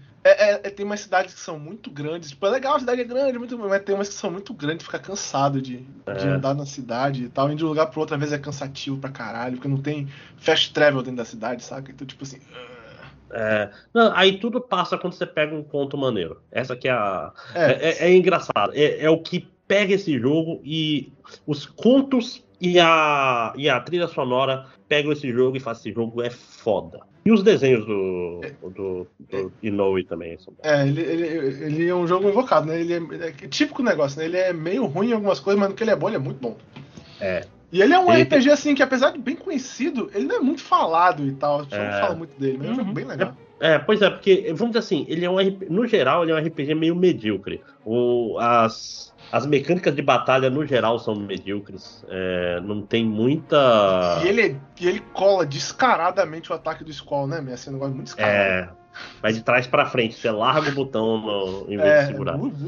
Não faz nenhum sentido. Cara, e demora, e demora os ataques, cara. É isso que eu tô falando. Tipo, tu tem que ficar segurando o gatilho e soltar no momento certo. Isso daí toma tempo, né? É, estou falando, tem várias coisas que se tivesse uma. uma qual é o nome? Uma sequência, um dia, você, pode, você não precisa copiar essa parte, não. Ignora o resto, né? É, mas assim, tô jogando e estou gostando ainda, mesmo assim, né? Ah, Cookie Mac. Não precisava ter, não precisava ser tão novos, né? São personagens horrorosos, são duas crianças. Crianças demais, saca? Um moleque tem tipo seis anos e tá no teu grupo, né? Tipo, não precisa. é- ele é meio bobo às vezes e A tal. única, a única coisa que eu achei legal desse personagem mesmo é, é o evento do funeral, cara, que é um evento muito Sim, interessante. esse muito evento legal. é bonito, é. Sim, sim, dá. E, e é legal É, não, eu- é um funeral diferente, então, tipo, assim, é um negócio cultural dentro de um jogo, que não é todo RPG que se mete a fazer um negócio cultural. Porque um funeral é um negócio cultural, né? Que pra tu olhar como é que é nesse mundo o funeral. É um legal, assim, tem umas coisas bacanas no jogo, no fim das contas. Tem umas coisas de construção de mundo que até eles deixam meio pra lá, por exemplo, o pessoal que segue o vento, que é uma das histórias lá. É tipo, é um povo que é, eles seguem, é o slipstream que eles chamam, né? Eles estão sempre seguindo o vento, eles não param em lugar nenhum. Aí o cara se apaixona pela menina e vai seguindo com o povo. Tipo, sabe uns negócios bem original, bem fora do ah, RPG medieval. e não- não, ele, ele tem umas ideias legais lá no meio, mas ele mecanicamente ele é um RPG meio ruim. Ele, ele meio que pega o pior do RPG por turno e, e ele leva bem pra frente, saca? Mas ainda assim é um, é um jogo bem legal. Se você gosta de RPG por turno, se você não tá com pressa, é um jogo que ainda vale a pena jogar. E acho que ele tá 80 reais, né? Então, acho que é isso. E se eu puder Até recomendar, minha, minha música É 80 favorita. reais onde? Minha é música sua música favorita favorita? do Nobuo Uematsu, Never Ending Journey, Sim, que é, maravilhosa. que é a música do mapa. É, realmente, ó, se eu puder recomendar pra vocês que querem ver, ah, não, a trilha sonora é boa mesmo, vai lá, Never Ending Journey. Procura. É, é sério, é muito boa a trilha sonora desse jogo. É Tem os flautistas, é, Peruanos. flautistas peruanos tocando. Pô, é lindo demais, cara. É, É, é foda que dá pra ver que esse jogo era, era pra estar com um, um mapa, né? Você andando no mapa o tempo todo, né? E não fazer tipo Final Fantasy X, né? Que você. E, Se e essa música em particular é foda porque ela converte flautistas peruanos num solo de guitarra muito foda no final. Bem Nobu Ematsu, né? Eu gosto, eu gosto da, da luta, da música da luta final com Gongora também. Que ela, ela é, é, é puro suco do Nobu Ematsu, cara. É, é tipo corais e guitarras e órgão, né? Tecladinho. Música saca? de boss final do Nobuo Ematsu, né, meu? Tem que ter. É. É, é o bingo lá. Sim, sim. E ela é boa. mesmo. Eu acho que eu terminei o podcast passado com ela, inclusive. Então, é uma boa chance das pessoas terem, terem ouvido ela. Mas é isso. Chega de Lost Odyssey, chega de videogame. Só, só duas coisas. Um, é qual plataforma, o Lost Odyssey? O Lost Odyssey é apenas para Xbox 360. É exclusivo Pois é, do né? Xbox 360. Isso é um problemaço. Né? Mas tem agora no, no, no Series, né? E só não dá para jogar via xCloud. Se Que é um. Infelizmente, isso não me ajuda em nada. né? Ah, a outra coisa, rapidinho, rapidinho. Vou, vou falar aqui brevemente, bem brevemente mesmo, porque não tem muito o que falar. Ah, vocês já ouviram falar de um jogo chamado Vampire Survivors? Já. Sim. Eu também Então, sei rápido. o, eu também sei o novo.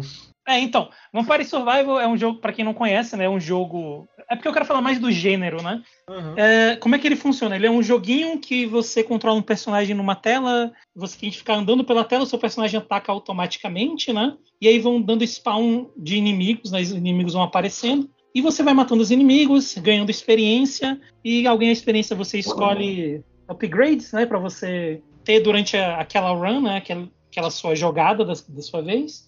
Que aí vão desde ataques novos, né? Itens que, que atacam novo, recuperar vida, aumentar o dano, aumentar o crítico. Então você vai jogando, né? Fazendo seu build enquanto você joga. E é basicamente isso, né? Um joguinho mega simples e tal. E eu só tô falando dele porque eu queria só dizer que eu tô jogando Holocure nesse momento, que é basicamente a mesma coisa, mas baseado no. Só que quem caiu no buraco dos VTubers.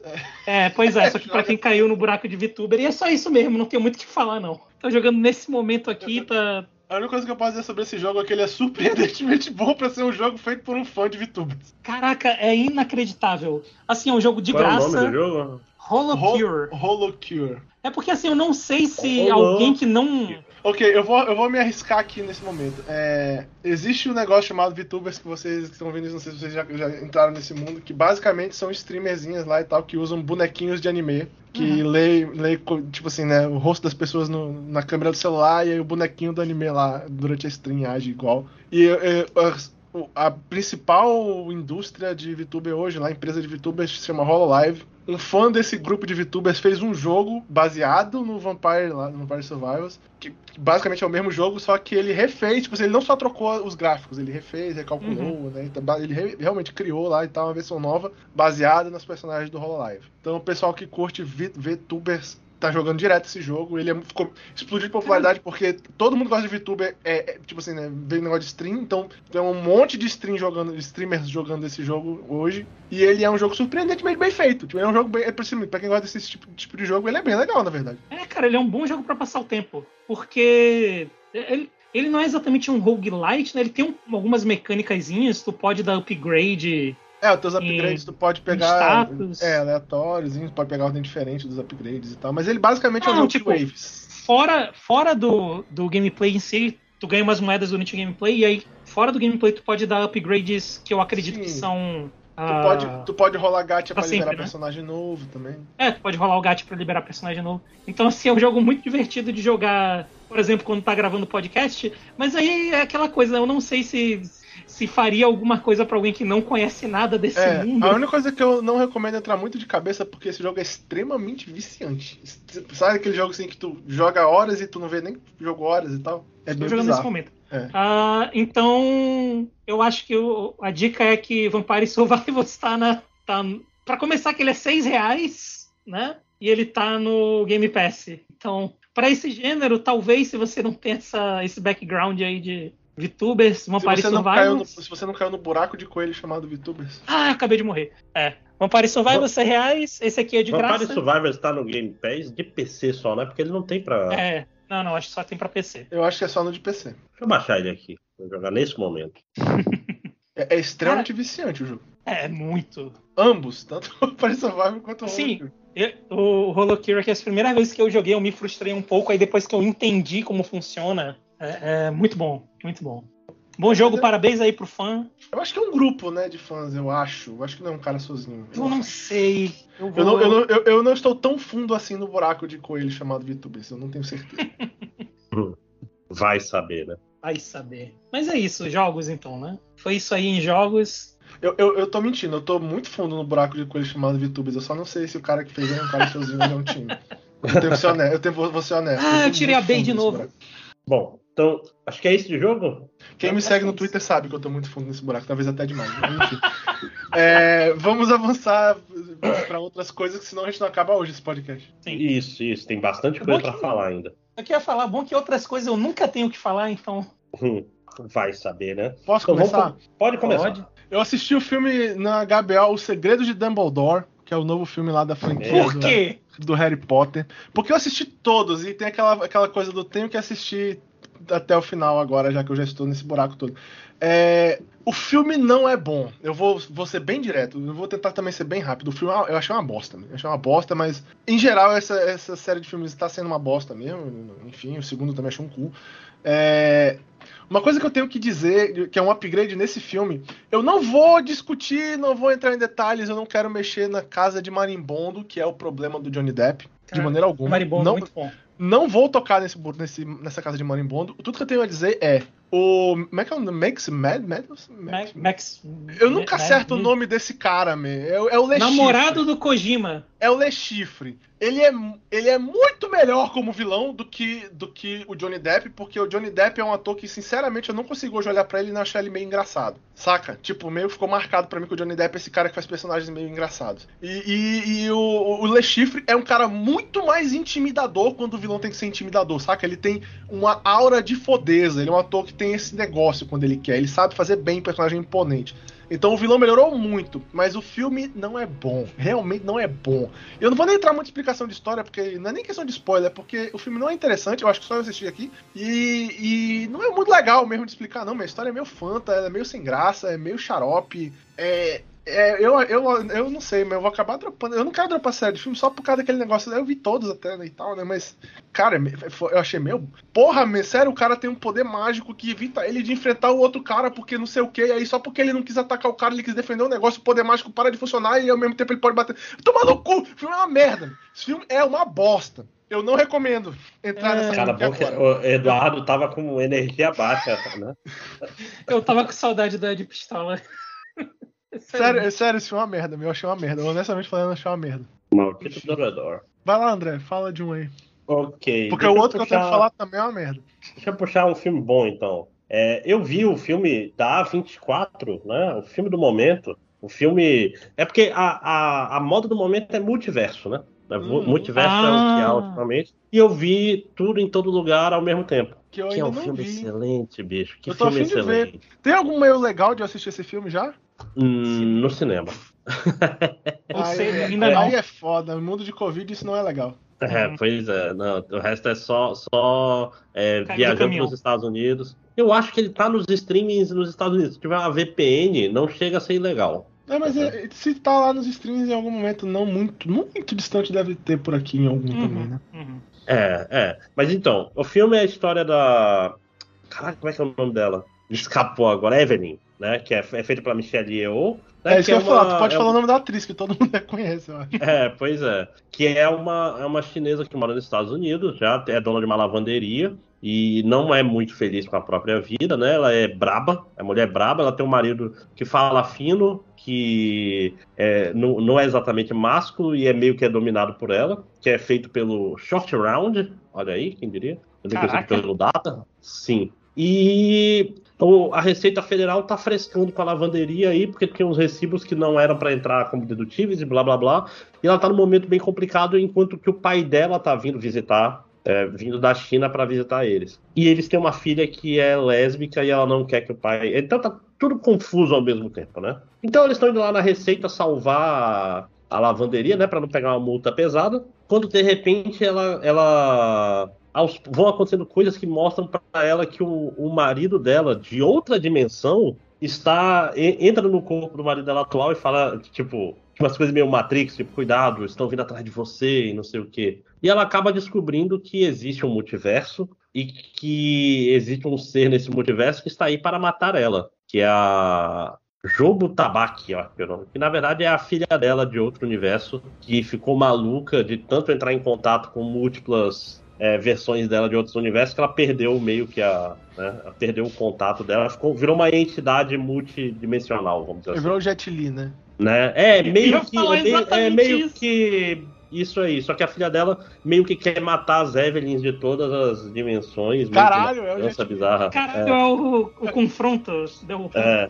E, cara, e aí o filme entra numa, numa parada maneira, porque ele, ele tem um negócio de tecnologia meio escroto que parece de filme B, que é a tecnologia que eles fazem para poder acessar é, conhecimentos de outros eles de outras dimensões. E para fazer esse acesso, você tem que botar um tipo um fone Bluetooth na- no ouvido e fazer uma coisa que probabilisticamente você jamais faria. tipo lamber um corrimão, tipo é, é, cuspir pra cima e aparar com o seu olho aberto, fazer um negócio caótico, tem um gatilho, cada gatilho leva pra um mundo diferente, entende? Então, por exemplo, tem, cara, tem uma cena de luta fantástica do Short Round aí com a pochete, né? As lutas desse filme são incríveis, né? São, ele, pega a, ele pega a pochete e usa ela pra lutar estilo Kung Fu. Tem uma cena maravilhosa envolvendo um troféu em formato de piroca.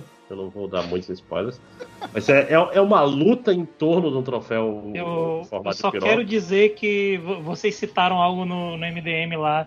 Vocês falaram, ah, talvez isso seja melhor, o maior spoiler do filme. Eu tirei o fone na hora. É, pois Então, é. por favor. Não, porque essa, essa cena é maravilhosa. Eu não vou falar de spoilers Pois aqui. é, por favor, não fale. Cara, então, na prática, o- esse filme, ele. No subtexto dele, ele é um filme sobre você tá ficando velho e sempre Sim, bate isso estou. de. Caralho, eu tomei as decisões erradas da minha vida. O que seria da minha vida se eu tivesse tomado decisões diferentes? Esse filme é sobre isso, né? E é bom que ele mostra três pontos de vista diferentes disso. Ele mostra o ponto de vista da mãe, que é quem tá. Que é, que é essa pessoa que tá frustrada com a própria vida, ela não é feliz. Tem o ponto de vista do marido dela, que queria até já o divórcio, porque ele não aguenta mais, porque ele faz tudo para esse pessoal ser feliz, ele só apanha, porque ele acaba sendo a, a cola, né? É o cara que ele meio que se. É, vamos dizer, ele não tem grandes aspirações, então ele só quer que as pessoas sejam felizes e ela acaba se fudendo por causa disso. Uhum. E tem a filha, que é a, a jovem que a mãe.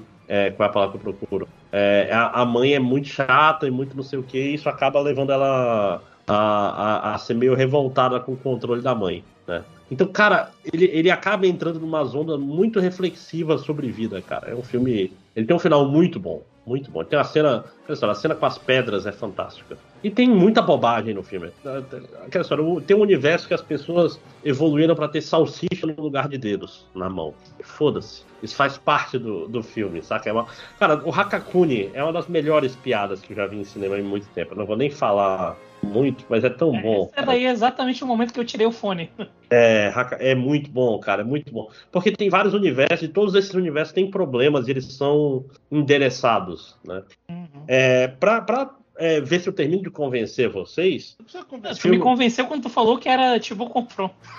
É, não, e ele é tipo confronto. E ele é um filme que não se leva a sério. Ele é um filme que ele tem porradas e tem bobagens. Porra, É. adoro, adoro.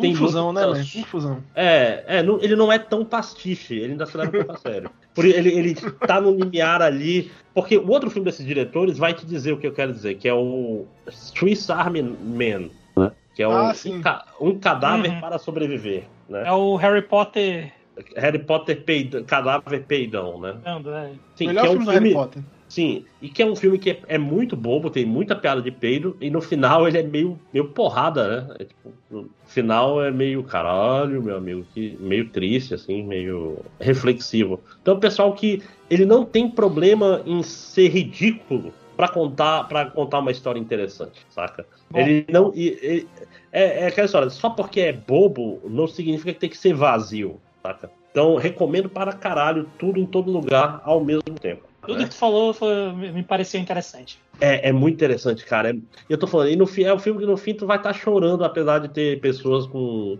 com dedos de salsicha, saca? E foda-se. E, e é isso, gente. Eu, eu realmente recomendo esse filme, assistam. Quem, quem, quem é o próximo? O Vitor vai falar de algo, Vitor? Eu não, eu não faço nada, gente. Eu sou chato. Tá. Esse filme é uma merda, mas pelo menos é uma coisa meio cômica. Eu assisti o Morbius.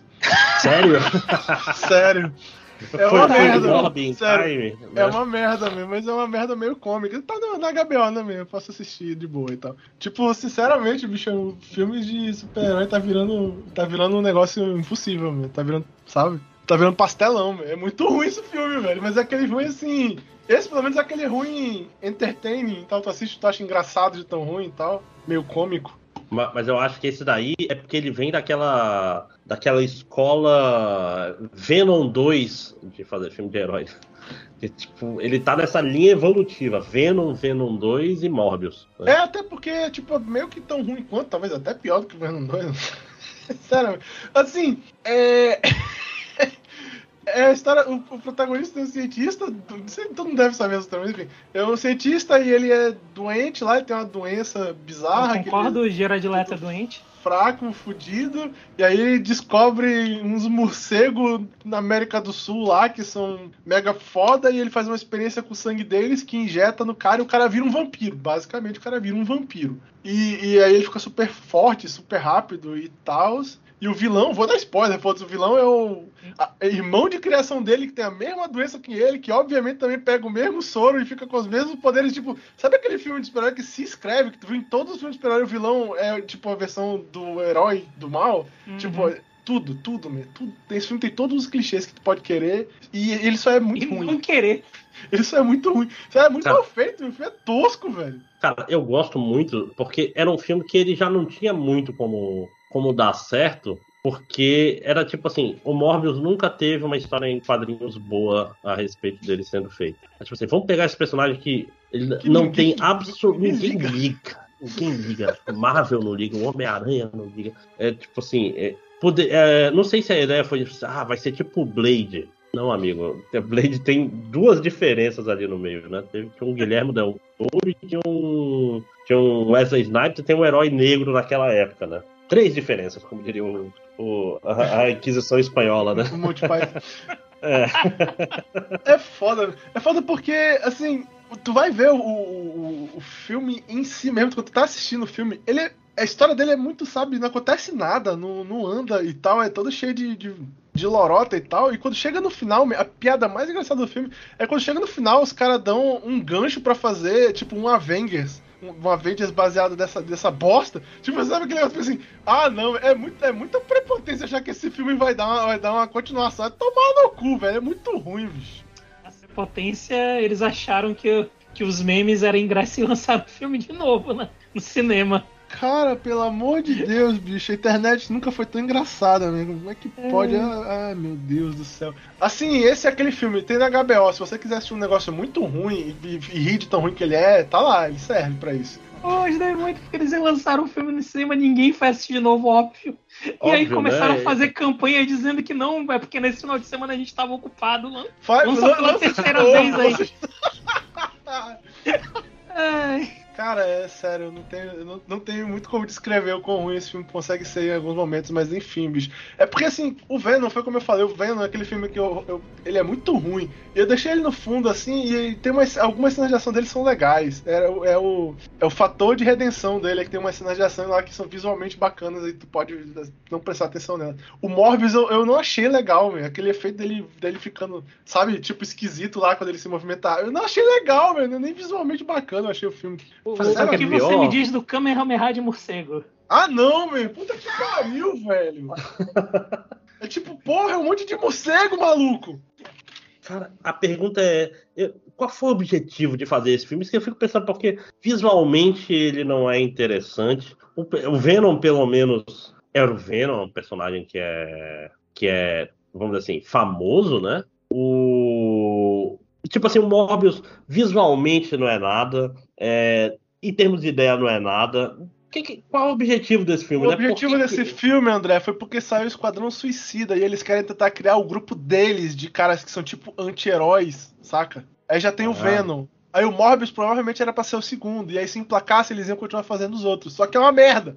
É, não, é, a, ideia, a ideia é essa mesma, porque a, a Sony não tem. é, vai pegar os vilões do Homem-Aranha pra, pra, pra ser o grupo de heróis deles. Eles não vão ideia. fazer um, um filme do. Cara, eu não lembro o nome, o vilão mexicano que apareceu em três edições de Homem-Aranha, nos anos 2000, sei lá. É muito É, bizarro. sim, sim. Não, cara, os caras. Tem alguém ali que claramente tá, tá pegando todo mundo de otário ali, cara. Não é possível. Porque tem, tem um cara, tipo um golpista vendedor de ponte, saca? Tipo, que não é possível. Não é- Eu- Alguém olhou assim e falou, cara, Morbius confia no pai, né? tipo, porra. É, eu tô impressionado que não meteram um chacal ainda pra fazer o Ben Riley e poderem ter um Homem-Aranha só deles. Pois, ó, pois era mais inteligente meter um Ben Riley logo, né? Ô, Uhum, caralho, sim. faz um filme do Miles Morales, porra. Tipo, tá, tá, a bola tá quicando na, na porra da, do campo da Sony e eles ficam cagando, tipo assim, Miles Ué, mas tem- já tem um filme do Miles Morales, é o melhor Não, filme de é- Homem-Aranha que tem. É, não, e faz, e faz ele live action, fim, acabou, né? Mas não, não, a gente tem que Morbius. fazer.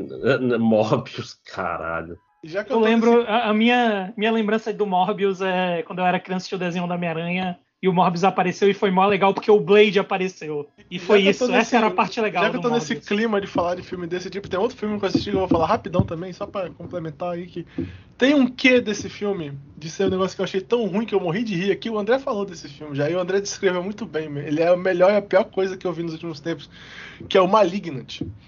Sim, Que é, é, é tipo assim, é um filme inexplicável, cara. é, é muito ruim, mas é muito bom, meu. Eu não sei explicar também. É um negócio assim. É ruim demais, meu. Mas ao mesmo tempo eu me diverti tanto vendo esse filme. E, e, e, e, assim, pra quem gosta dessas coisas meio toscas, tipo assim, que é legal porque é tosco, é uma boa escolha, meu. Ele é uma boa escolha. O filme é muito bizarro. O vilão do filme é muito tosco, meu. Pelo amor de Deus, bicho. Demais, cara, demais, de um jeito bizarríssimo. E o pior Mas é que. aquela- O pior é que eu não sabia a história do filme, mas assim, era tão óbvio, pelo amor de Deus, como é que. Meu Deus do céu, como é que ninguém. Ah! Ah! Naqueles filmes assim. tu- sabe aqueles filmes que o pessoal fala, ah, não, desliga o cérebro e tal pra assistir, que é um negócio impossível de fazer, mas enfim, né? Uhum. É essa a ideia. Se tu não prestar nenhuma atenção na história do filme, tu, tu vai achar umas partes mó legal, mas o filme é muito ruim. meu.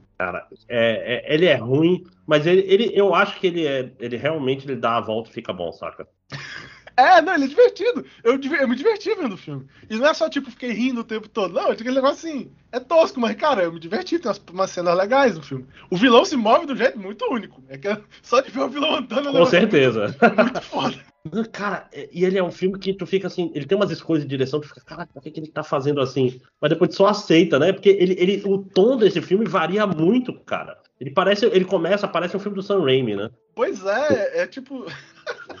ele é muito surreal, né, vezes. É, Um tipo negócio assim, muito como é que surreal. pode? Tu olha assim, caralho, James, James Wan já fez filme antes da vida dele, como é que, como, como foi o processo Que que levou, a levou isso. a isso aí, né? Se o Vitor se não assistiu esse filme, é, é um filme interessante, meu. ele é bem único, eu diria. É, não, o pior é que eu- um amigo muito legal me emprestou a senha da HBO. Eu deveria realmente assistir alguma coisa com essa senha. Uhum. É, talvez seja isso. Cara, maligno. Maligno é bom demais, cara. É bom porque é muito ruim, mas é muito bom. Por isso é, isso é ruim demais. E aí, André, que tem você mais alguma falou? coisa? Tenho, tenho sim, é só porque eu, ah, eu fui olhar, o Vampire Survivor não está no. Saiu? no Porra. não tá no Game Pass. Acho que nunca teve no Game Pass, não. Não, não, ele do, tava, do ele tava. Xbox? Ah, não, Eu acho do, que eu- pra PC. Pois PC ele do tava, PC. sim. Eu acho que eu vi ontem ele. Não, Ele não, pode eu- ter eu- saído. Eu, acabei de procurar, não tá. Aí Ah, eu- não, pô. É porque ele tá em, ele está em pré-visualização aqui do jogo. Deixa eu ver. Deixa eu ver. Deixa eu clicar aqui nele. Dá, dá pra instalar já. Tá, tá rodando sim, tá aqui. Mas você não comprou ele, não? Não. Não, não, é claro que não, André. Eu comprei Vampire Survivor. 5 reais, porra. Sei lá, passei o pix aqui pro rapaz. Reais, Aqui, É. tá aqui pra instalar de grátis no, no Xbox do, do, do computador. Não, eu, tenho, eu tô falando, eu tenho, eu tenho o Ult- Ultimate aqui, eu fiz a busca e ele nem, nem achou o nome. Vampire Survivors. Isso. Vampire Survivors. Pô, Bizarro. comprei, estou, estou jogando aqui, mas ó, tem outra coisa pra Tá falar assim. Vamos, vamos falar de coisa boa, vamos falar de Tollywood, vamos falar de- do filme indiano, né, que é o RRR, Revolta, Revolução e outro R, né? Que é isso, é. Eu acho que é o primeiro filme indiano que eu gostei, não ironicamente. Vou logo falar isso. né? É, quem não sabe, RRR é um filme que conta a história de dois indianos, né? O, o Rama e o. Eu não vou lembrar o nome do outro agora, que já faz um tempo que eu vi. É com Um R é também? tipo. Eu acho que é, mas é porque o nome verdadeiro dele é com R, o nome que chamam no filme não, porque ele tá. é, Deixa eu contar a história do filme que é mais fácil. É, começa o filme numa aldeiazinha do interior lá da Índia, que estão lá os britânicos, isso é tipo no começo do século passado, e os britânicos falam: pô, essa menina aqui faz as tatuagens de mão top, vou comprar ela pra mim. Aí vão lá e roubam a menina da. Tipo, jogam as moedas e levam a menina embora. Beleza. É, Experiência europeia no- em outras- É, outros é. continentes. Aliás, fica aí a dica. Se você acha que os, os ingleses foram bonzinhos ou é um povo que Porra! merece alguma. Alguém acha isso? Ah, não sei. Tem muito otário, tem otário pra tudo nesse mundo. Não, É, se você acha isso- Tem lugares dos Estados Unidos que vão ver os dois lados do holocausto, meu Deus do céu. Pois é, tipo isso. É, esse filme não é pra você, porque esse filme os ingleses são os nazistas, basicamente. Talvez seja, né? Pra Tá você, É, vale. pra você Tá aprender errado. alguma coisa. Vale. Pois é. Aí, beleza, essa vila, ela, ela manda um, um cara que é irmão dessa menina que foi coisa, pra ir lá, vai trazer ela de volta e diz que o cara é, é topzera, então os ingleses estão com medo dele. E a única pessoa que pode parar esse cara é um outro indiano lá, que ele é policial, e que também ele é, ele é brabo, bicho. O cara dá, dá porrada, sai voando, né? Então o filme é meio que sobre esse policial indiano, vamos dizer que é entre aspas o traíra, e o cara do interior que ele se fantasia, ele se veste de muçulmano para se infiltrar, para tentar salvar a irmã, e os dois é, vão acabar entrando em rota de colisão. E por uma coincidência do destino, os dois acabam se tornando grandes amigos. E é, aquela história é muito gay, assim, é bastante gay. Eles se olham assim, cara, esses caras se amam muito, né? Porque eles acabam salvando uma criança aí de um acidente de trem, né? Que o- a criança cai na água. Cara, a cena é Bollywood, né? O cara tá, tá, tipo, pendurado em cordas, com a bandeira em mãos e, tipo assim, tudo muito exagerado. Ele salva uma criança e ficam muito amigos. Muito amigos mesmo. Tipo, eu te amo mais do que minha família. Nesse nível de amigos, saca? Uhum. Só que eles são amigos, porém o policial tá lá meio que infiltrado no, no mundo normal pra ver se ele acha esse, esse cara fodão do interior. E ele tá infiltrado pra ver se acha onde tá a irmã dele. E eles vão entrar em rota de colisão. Então esse filme ele é estruturado tipo um filme de wuxia, saca? Um, tipo, ele parece um filme do Jet Li fazendo foi, o Fei Hong. Saca? Uhum. Ele, ele tem muito desse, desse nacionalismo, que é uma palavra escrota, com razão, inclusive, né? E ele tem muita porrada, as, porra- as cenas de ação desse filme são excelentes, não é à toa que ele é o filme de ação mais caro da história, da- é o filme mais caro da história da Índia e a maior bilheteria da história da Índia. As cenas de ação são muito boas, tem aqueles exageros? Tem. Tem uma dança no meio? Tem, mas é uma dança anticolonialista. Né? Que é uma dança para mostrar para os ingleses que querem humilhar Ah, ele então tudo bem. que a dança a dança eh, indiana é mais difícil, mais top, e muito mais legal. Então ele é... E no fim, obviamente acontece o que se espera, né? Que eles um descobre que o outro quem é o outro de verdade e a, e a porrada come e muito mais coisa acontece, porque esse é um filme de três horas. né? Ah, droga. Ok, É. esse esse é o ponto negativo do filme, né?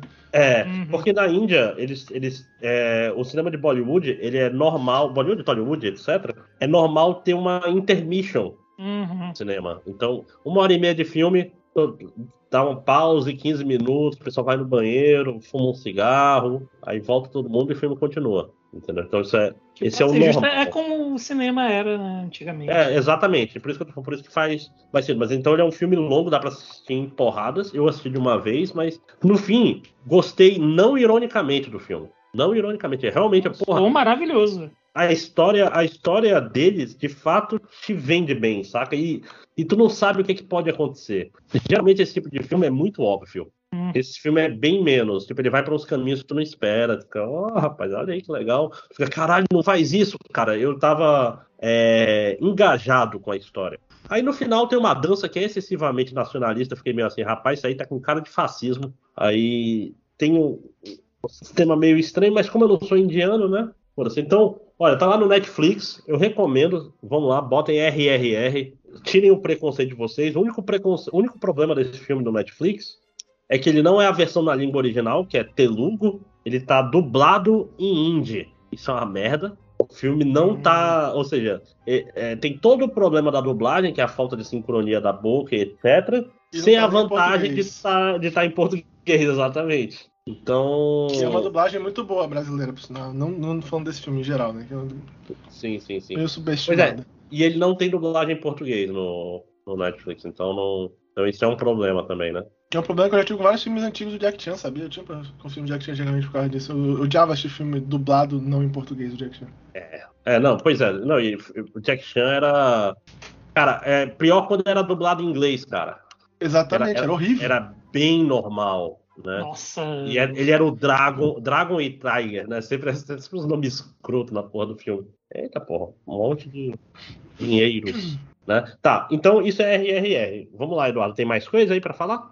Eu assisti Uncharted, eu achei um filme meh, mas acho que o maior problema que eu tenho Caralho. é que o, Tom Holland é um daqueles atores que eu não consigo. Eu não consigo encaixar ele num personagem diferente muito facilmente, saca? Tipo, ele não é o Nathan Drake. É, definitivamente ele não é o Nathan Drake. É tipo assim, não ficou legal, saca? Tipo assim, eu não acho que ele combina com o personagem, eu acho que ele tem muito. Acho que a direção do filme também tentou fazer o filme com um certo estilo meio ainda meio Marvel, não é não tô falando isso por causa do Tom Holland, né? tipo, um estilo de comédia mais assim, leve, que é meio frequente o tempo todo, saca? E o Uncharted, eu não joguei muito jogo, não sou um grande fã e tal, joguei só o primeiro, Blast. Mas assim, eu me lembro do, do Nathan Drake ser um, um, cara mais adulto e um pouco diferente do que o Tom Holland é nesse filme. Não achei muito legal, não. Mas não é um filme particularmente ruim, não chega a ser um filme ofensivo, não. Cara, a grande pergunta é por quê, né, cara? Qual, qual foi o objetivo disso, né? É tipo aquele negócio, né? É um nome famoso. Vamos fazer um filme de nome famoso, porque isso é o que dá dinheiro agora, né?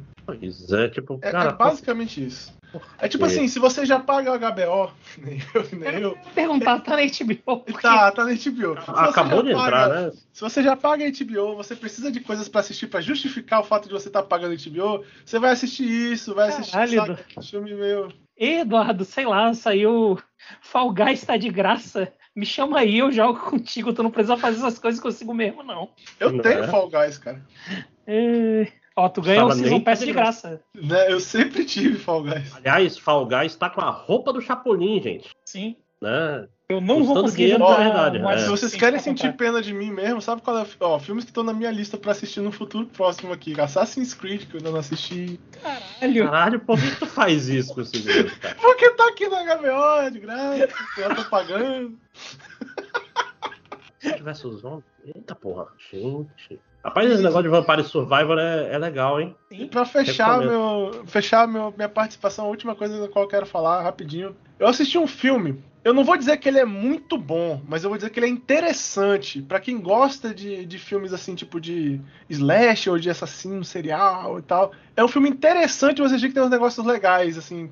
Que é o, o Círculo Vicioso, ou Vicious Fan. Como eu disse, não é exatamente um filme muito bom. Mas, enfim, é basicamente o protagonista é um cara assim. Ele é, é um merdão. Ele é. Só que ele é um merdão de verdade. Ele é uma pessoa, sabe assim, merda. Tipo, é um- é cara que divide apartamento com uma, uma mulher, e aí ele é afim da mulher, e ele fica fantasiando de como é que a relação de- dele com ela vai evoluir. E eles vão virar um casal, mas claramente ela não tem interesse nenhum nele, saca? Ele é aquele cara assim. E aí ele fica assim, enxerindo na vida dela. E aí um dia ele decide que ele vai seguir um cara que foi no encontro dela na noite. Porque nas viagens malucas dele, ele tem que salvar ela, né? Porque o cara pode ser um cara perigoso, ou seja lá o que for, ele vai atrás do cara. É, tá ouvindo, André? Sim, sim, Né? sim. sim. Ah, tá. Não, porque tu fez, fez um som, achei que tu ia falar uma coisa. E aí, coincidentemente, por causa desse negócio, ele, que ele vai parar nesse bar, ele bebe, bar e tal, passa mal, desmaia e acorda no bar quando o bar tá trancado. E dentro do bar tá acontecendo tipo um alcoólicos, alcoólatras anônimos de assassinos seriais. Eita porra. Tipo, um encontro de assassinos seriais que estão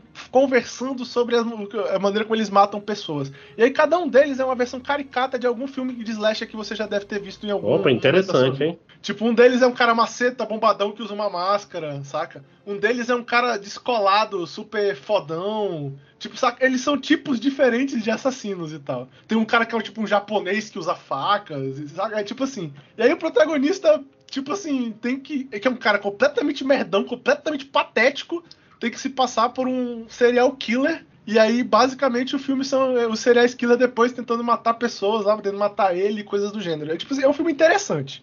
Ele não é muito bom, mas ele é bem interessante. Tipo Ah, assim, ele não não, é é, bom? Tucker, ele não é um Tucker and Dale. Tucker and Dale é bom, saca? Tucker and Dale é muito É bom. um. Como é que é o nome? É um Leslie Vernon? É, ele é legal, ele é interessante, ele tem uma premissa interessante e ele é legal. É. Tipo assim, ele não é particular, ele não é ruim, não tô dizendo que ele é ruim. Ele faz Mas não- comentários interessantes sobre a, a mídia. não. Mas não assista ele esperando Tucker and Dale, é isso que eu quero dizer, entendeu? Ele não é tão bom quanto Tucker and Dale, mas ele é legal, ele é um filme interessante. Tipo assim, eu gostei de ter assistido ele, eu achei engraçado. Teve vários momentos dele que eu achei legais e tal. Foi uma, foi uma boa experiência e tal. Esse é um daqueles filmes que tu vê em top 10 do YouTube, tipo, top 10 filmes que você nunca viu. E aí, tipo, do top 10 tem, tipo, dois que tu nunca viu de verdade. Esse era um dos dois que eu nunca tinha visto. Aí eu fui ver e achei legal.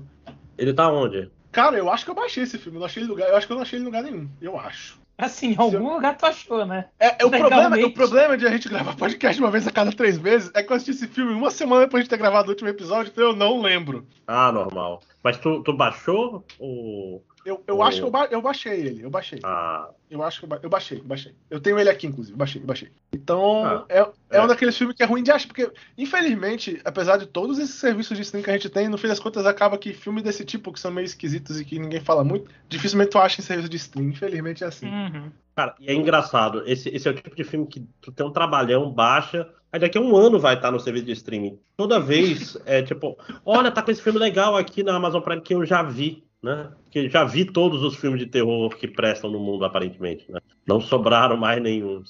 Aí esses foram, eu acho que. Eu assisti outras coisas, mas nada de muito importante ficar conversando. Não, tipo, assisti Hannibal, mas né, não tem muito o que falar. É série velha, todo mundo já deve ter visto essa altura. É, né? Eu te entendo. É Dá tipo, eu comecei, comecei a, a ver Stranger Things, tipo, mas não tenho nada para falar no momento ainda. Uhum. É pra, pra entrar na modinha da, Ah, eu tenho um filme pra eu falar agora que eu lembrei que é- é- acho que só eu posso ter coisas pra falar sobre esse filme provavelmente porque é um filme de basquete. Deixa eu lembrar o nome do filme, porque tá no Netflix eu acho. É o do, é o do Adam Sandler? É o do Adam Sandler. Acho que basta falar filme de basquete do Adam Sandler, as pessoas têm uma noção. Não, não, não, mas aí tem que fazer um disclaimer sobre o Adam Sandler. É qual Deus. versão do Adam é, Sandler? o Adam Sandler é sério. É, é o né? Arremessando Alto. Porque o Adam Sandler agora ele começou a trabalhar. Tipo assim, o, o- eu acho que é porque o LeBron James abriu um estúdio, né? De produção. Eu acho que é isso. Eu sei que o Adam Sandler tá trabalhando com a NBA direto. Ele fez aquele filme que é com o Kevin Garnett, né? Que foi Garnett, que é um filme que foi popular e tal. Diz que ele adora basquete também. E diz que ele, É, joga, não é? ele, ele não joga mal, vamos dizer assim. É, pra um, pra um cara comum, que não é um atleta, ele é ok. Para um Adam Sandler, ele É. joga até bem. né? Aí, tipo, aí esse filme é o Arremessando Alto, que é tem um monte de jogador da NBA atual trabalhando no filme e tal. O filme é a história de um, é um- Ele é um scout, ele é um cara que viaja por aí vendo pessoas que não jogam na NBA pra ver se eles podem vir jogar na NBA. Ele é muito bom no que ele faz, como todo filme da dançando, ele é um cara que ele é muito bom no que ele faz, mas ele quer eh, subir na carreira, mas o chefe dele nunca deixa. Tipo assim, é que ele tem aquela fórmula, né? Aí ele, é- esse scout, ele quer virar um técnico auxiliar, ele não quer virar tipo o head coach do time, ele quer virar um técnico auxiliar. Ele trabalha pro, pro Philadelphia 76ers. Tem vários jogadores do Philadelphia no filme, tem jogadores de outros times também. E ele viaja pra Espanha, porque ele tá procurando caras e tal. Aí o cara que ele foi ver jogar na Espanha não joga. E quando ele tá voltando pro hotel, no caminho do hotel, ele vê um cara lá, maceta, que é o, o Juan Hernan Gomes, lá que interpreta ele, né? Que é um cara, tipo assim, trabalhador de bota mesmo, saca? Tipo, não, não joga nem de tênis, ele acha o cara mega foda e chama o cara pra ir jogar na NBA. Só que aí o chefe dele fica boicotando ele e aí ele tem que dar uma maneira de ajudar a vida desse cara, porque é um cara pobre que precisa de ajuda e que confiou nele. E aí o Adam Sandler é o cara legal que ajuda o cara a conseguir parar na NBA. O filme é, é- é- na verdade, o filme é legal. Ele é um bom filme, assim. Mas ele tem uns momentos de atuação, né? Porque quando vai botar atletas pra ser os, ato- os atores do seu filme, em alguns momentos vai ter umas coisas meio assim, né? Mas em geral é um bom filme, o Adam Sandler como um personagem menos cômico, tipo, tem piadas no filme, mas o filme é menos cômico. Eu acho que ele costuma ser melhor. Eu acho que a comédia do Adam Sandler é que é um negócio que já ficou muito, né? O pessoal hoje em É que dia. as comédias dele são muito preguiçosas, esse é o problema, É. né? Pois é. Aí dá pra ver que ele tem uma certa. Realmente, como ele gosta muito de basquete, dá pra ver que ele tem uma certa paixão pelo projeto, saca? Então, tipo, o filme é legal, é um bom filme. Tipo assim, se você gosta de basquete, eu recomendo. Se você não gosta de basquete, provavelmente você vai se sentir meio deslocado no filme, porque é pra quem, saca, acompanha a indústria de basquete mesmo, não só pelos jogadores que você vê, mas pelos processos, saca, do, dele ser um scout e fazer essas coisas. Tipo assim, tem jogos de, de calouros, assim, que são coisas que se tu não acompanha por tu nem sabe que existe, saca? Tem uns negócios meio assim. Mas é um filme interessante, ele é um filme legal, tem uns personagens bacanas e tem a história central do filme, ela é bacana, o protagonista é um cara legal e tal. É um personagem que tem, tipo assim, uma certa profundidade, ele tem um problema de comportamento e tal, e tem umas coisas assim, saca? Ele é um personagem mais profundo. Ele não é só esse cara bom de basquete. É um filme legal. Ah, que bom, né? Assim, o Adam Sandler, quando ele quer, ele faz filmes bons. O problema é que geralmente ele não quer. É, o problema é que geralmente ele quer fazer, sei lá, Ele quer ganhar dinheiro. ele quer fazer gente grande, geralmente. Errado, errado tá a gente, né? Que- Que não ganha, ele que que não ganha ganha nem, nem um centésimo do que, que ele ganha. É, pois é, não, e, e ele sempre, ah, vou fazer esse filme, vou fazer esse filme no, no Havaí. Foda-se. Vai com Vai no todos os Havaí. amigos dele? Havaí. É, e todos os amigos vão passar uma temporada paga no Havaí com as crianças, né? Ainda bota os. E voltam com milhões de dólares no bolso. Né? Não, e, e, e bota o- os filhos de todo mundo pra trabalhar, né? Mas Pronto. é isso, cara. É. Esse é o filme que eu, eu, eu achei legal. Então, eu- é dos filmes que eu falei hoje, né? Tinha que ter um filme que eu achei legal.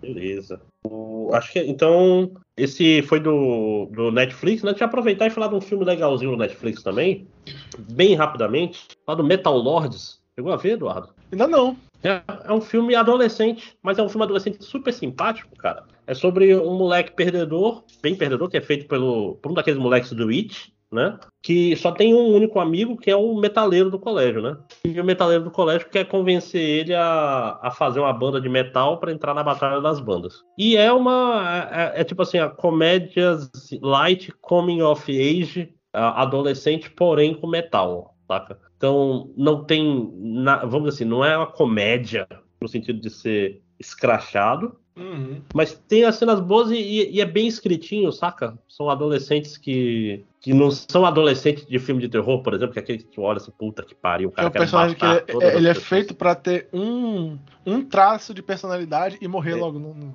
Isso, exatamente, exatamente. Não, então, o não é isso. Ele é um filme sobre sobre essa, porra, me senti, lembrei do jovem André, metaleirinho também e com as outras nerdices e tal. É um filme bem simpático. É um filme bem simpático aquele naquela cabelão fórmula. que a gente falava que era o Jesus, né? É, exatamente. Não, e, e- e é- e ele é tudo, tudo aquilo é, que se espera de um filme desse coisa. Ah, eles têm uma briga, depois eles voltam. Aí toca um Tenacious D, literalmente toca Friendish, aquela música da amizade, né?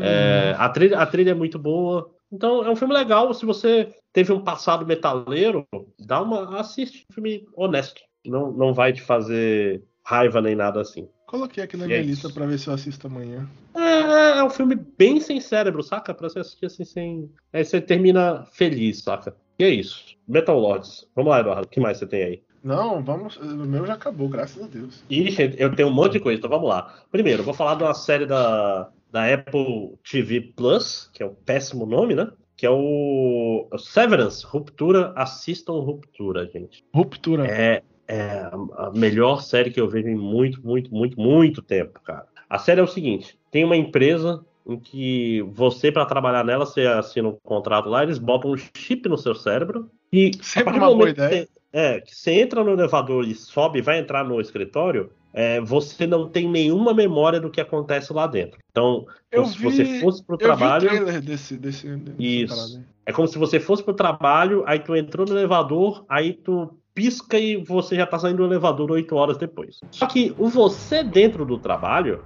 não tem memória do lado de fora. Então é como se você entrou no elevador, você dorme e acorda a pessoa dentro do, do, do trabalho. Que é você, mas é um outro você, porque ele não tem as mesmas memórias. Aonde que é esse que tu viu? É na Apple TV. Ou TV. Onde eu vi o trailer? É, pois é, diz que tem um, é, diz que tem um esquema da Apple TV que com o Mercado Livre, eu acho, consegue baratinho. É, não sei se é pra Apple TV, não sei, pra, pra vários streams, inclusive depois é, alguém tava me falando assim que ah, eu pago 20 reais por mês Como- e tenho como é que é o nome? streams. Severance, ou Ruptura. Severance. Ah, ok. E o. na- aí, sobre o que, que é isso? Primeiro, o trabalho de- dele dentro do, do. Lá é um trabalho meio bizarro. Ele é da. Caralho, do refinamento de macrodados. Ele fica no computador olhando para números e ele tem que achar os números que dão medo ou dão alegria para ele e botar em caixinhas.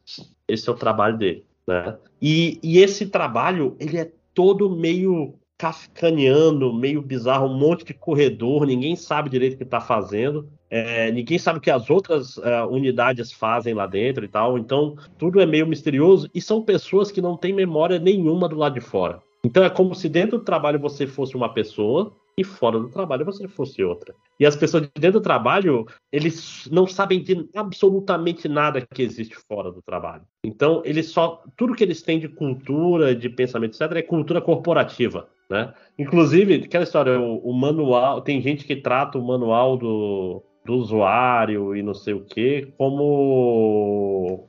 Como. Qual é a palavra que eu procuro? Como se fosse uma bíblia, saca? Tipo, a Uhum. cultura Cultura corporativa é a sagrada. única coisa que eles têm, né? E, e os brindes. Pensa, pensa que inferno de vida. Você só tá vivo para trabalhar. Porque quando esse cara do trabalho ele sai no elevador, ele imediatamente acorda É, quando ele entrar no elevador de novo. É, e, e ele imediatamente acorda quando voltar. Aí, somado a isso, tem sempre os mistérios, né? Tipo, caralho, o que que tá acontecendo? Porque começa a série, o, o antigo chefe do departamento do personagem principal é, sai e ele, e ele vira o chefe e tem que contratar, tem que fazer a, a entrevista de uma menina nova. Então a gente tem o quê? Uma personagem nova pra gente aprender, né? Pra, pra ser o, receber o exposition, né? É. Não, é importante você ter um, alguém que não conhece o mundo, pro mundo ser explicado pra ela. A gente tem o personagem principal que tá numa posição que ele não queria estar, e ele é obrigado, porque o, ele tem medo do trabalho, com uma certa razão, né? Porque é só o que tu tem. E do lado de fora, a gente tem esse pessoal que é quebrado, né? Por que, que, por que, que ele aceitou um negócio desse? Porque a mulher dele morreu. E ele não tava mais conseguindo trabalhar. Ele era professor universitário, mas ele.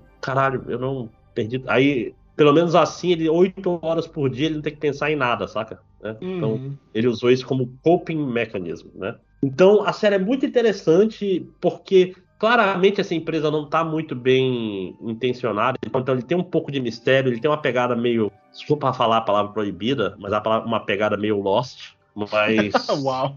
mas só que sem, sem ser muito baseado em qual é o nome? Na caixa. É, é, exatamente. Não é, ele não é sobre os mistérios. Tanto que várias coisas são explicadas com o passar do, do seriado, saca? Não é, não é assim, oh meu Deus, o que é isso? Não, as coisas vão ficando mais claras, tá? Então, recomendo fortemente Severance. Recomendo forte. Eu, eu devorei essa série, saca? Tipo, sabe quando você, caralho, eu terminei o episódio, quero ver o próximo? Ela é muito bem dirigida. É, não. Calma. Vai, vai, porque o- os atores, cara, eles matam muito a pau, porque a- é tipo o Christopher Reeve virando Clark Kent Super-Homem, saca? É, Uhum. Eles mudam pra virar. A... Tem o Christopher Walken, John Turturro, é, Patrícia Arquette, é um monte de ator foda, cara. Então, vão por mim, Severance. Topzera demais. Ah, o que não é topzera é a Miss Marvel, mas eu não quero falar muito disso agora, então vou parar. Nem vi. Eu quero terminar falando de, de coisas velhas. Né? É, duas coisas velhas rapidamente. Primeiro, Bastard do Netflix, que. Por quê? quê? Né? Mas é engraçado. Eu, eu queria lembrar que aqui a todos que Hypervision Future Gun até hoje não tem uma série completa, só tem um anime de dois, um OVA de dois episódios. Cara, mas eu vou Ah. falar, Bastard não é tão ruim. O, assim, ele, ele parece. A gente lembra dele pior do que ele é, porque. É, o, querendo ou não, o Dark Schneider ele é um, um vilão. A ideia do negócio é ele é um vilão, mas agora ele tá sendo dos mocinhos. Mas o. Qual é a palavra que eu procuro? A questão é justamente essa, essa jornada dele para ser uma pessoa menos ruim, né? Já o problema que eu tenho com essa série é, tipo, por que, que ela tá aí? Ela é pior do que os OVAs no que ela faz. tipo, é, é, tu vê, o- sabe, tu vê o mesmo episódio e fala, cara, que pedestre essa direção. Tipo, tudo é sem peso, tudo é sem graça. Tipo, É porque gosta, gosta ou não dos OVAs, eles eram uma coisa muito única, né? É, não, e eles são bem dirigidos, eles são. É, tipo assim, eles te fazem. é, como eu posso dizer? Sentir, querendo ou não, olha, o Dark Knight é com a Dash lá, com a, com a Ash, né? Que é a elfa. Eles Ah, têm lá. Um- né?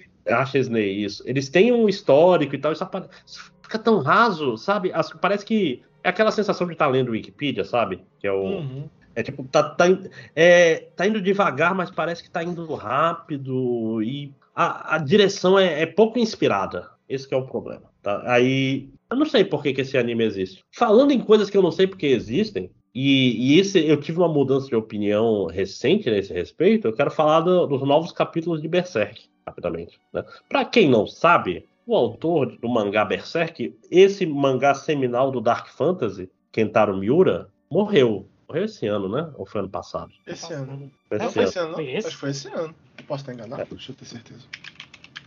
Aí tudo bem, morreu, né? Morreu sem terminar Berserk. Aí depois de muito se discutir, Não, foi ano passado, vocês têm razão. Faz bem mais tempo que É. eu lembrava. decidiu-se que, cara, é, tem esse outro mangaka aqui, que é amigo de infância do Kentaro Miura, que diz que o Kentaro Miura contou várias vezes, discutia com ele a história de Berserk. Então, se tem uma pessoa no mundo que sabe pra onde Berserk ia, é esse cara, que é o autor de Ele, Holy Land, que é Land, mangá. É, É, segundo, segundo diz a história, ele contou. Legal. Ele conversou com esse cara antes de, de fazer o mangá. Ele contou sobre a ideia dele da história pro cara. Eles são amigos há tanto Sim. tempo que. Não, é, é, tem um mangá desse cara, quando o Miura morreu, ele fez um mangá sobre o- a história deles. É bem legal. Que eu eu não vou lembrar o nome dele, é o Mori? Não. É, que ele é autor de Holy Land, é autor de Suicide Island. Uhum. Qual outro mangá dele que eu li? É Destroy Revolution.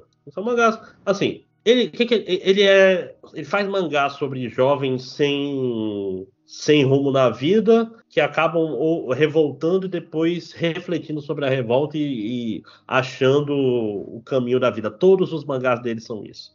Seja o Holy Land, seja o Suicide Island, seja o Destroy Revolution. Os três têm a mesma, a mesma premissa e o mesmo personagem principal com a cara meio de peixe morto e o cabelo um pouco grande. Igualzinho. Pois bem. É, aliás, leiam o mangá dele de homenagem ao Miura, que mostra que eles eram amigos de. Eles fizeram segundo grau juntos. É. Sim, sim, sim.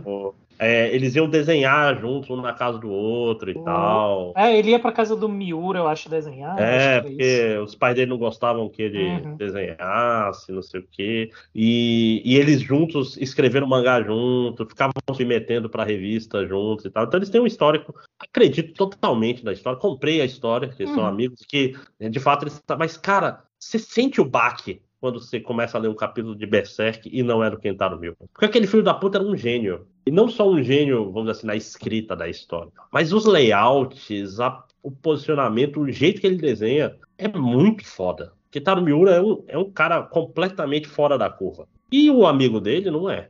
Assim, pelo que eu entendi, é, o, o, o cara não vai escrever, né? Ele vai Não, dar. ele- Ele... dá as diretrizes pros, pros caras que já Não, trabalhavam não. com o Kentaro Miura fazerem o mangá, não é Ele isso? tá fazendo, ele tá fazendo o Nami, inclusive, eu acho. Porque dá pra sentir, tipo assim, conhecendo o trabalho do cara, Tem você percebe. certeza? Porque quando eu li o- a, a explicação do, do que eles iam fazer, era isso. Ele ia dar mais as diretrizes e os caras que iam fazer o capítulo. ele vai, ele vai ser um mangaká. O pessoal vai fazer, porque o, o estúdio Gaga já fazia muita coisa. Mas, cara, tem. Tá claramente, tanto em termos de ritmo, quanto em- até em anatomia, você olha assim, caralho, isso não pa- isso tá parecendo os mangás dele, entendeu? Então, com certeza, ele tá fazendo layout. Tipo assim, você, olha, o Griffiths que ele tá desenhando ali, você fala, esse Griffiths é um personagem dele, não é um personagem do Miura, saca? Porque o estúdio Gaga tava fazendo os personagens um pouquinho mais infantilizados, não sei explicar. Sei que tá estranho, cara, e a, e a história tá muito descomprimida agora, né? O que, que quer dizer uma história descomprimida? Tá passando muito rápido sem acontecer nada, né? O,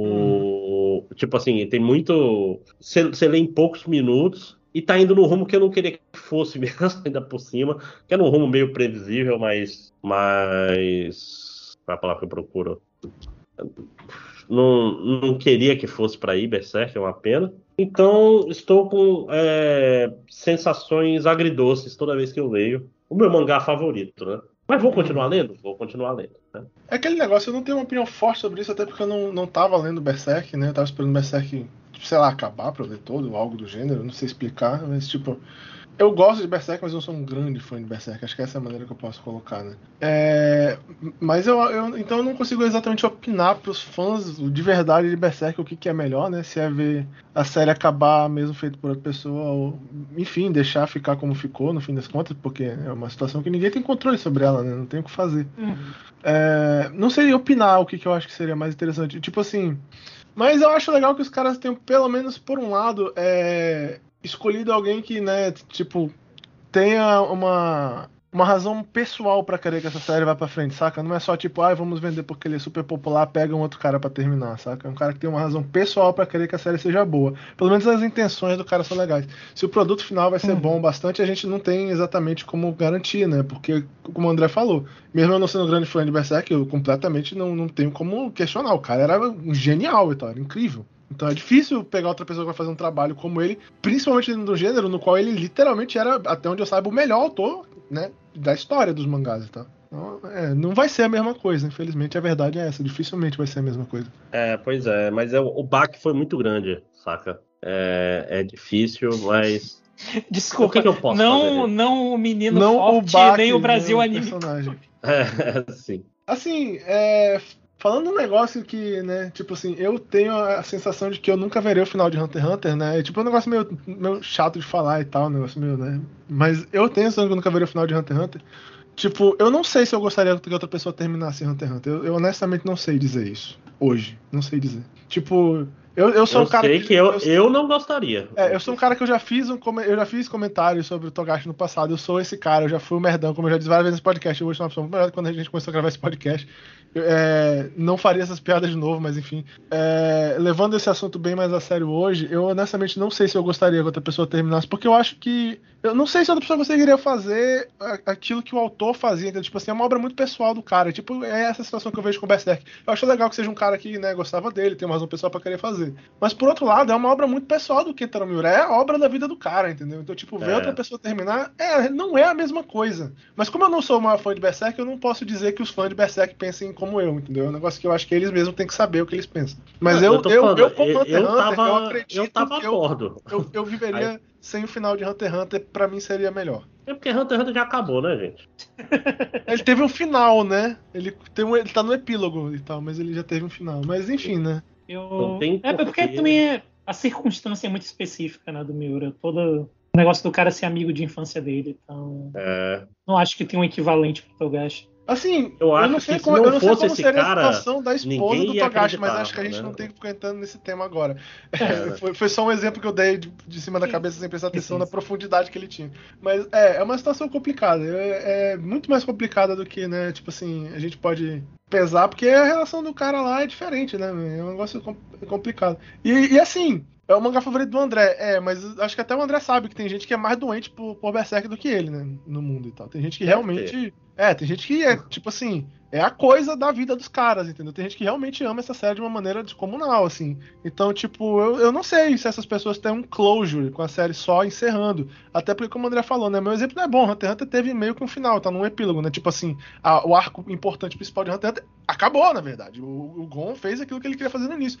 As pessoas que, que amam Berserk não tem esse closure, não tem isso que eu tive, né? Já, já com esse hiato infinito de Hunter. Não é a mesma coisa, entendeu? Tipo, é bem mais complicado. Então eu não sei dizer o que eu pensaria no lugar, não. Mas é só, só lendo mesmo pra ter uma noção e tal. Cara, é muito louco tu parar pra pensar que Hunter x Hunter meteu um arco que não é ligado a nenhum dos personagens principais diretamente, né?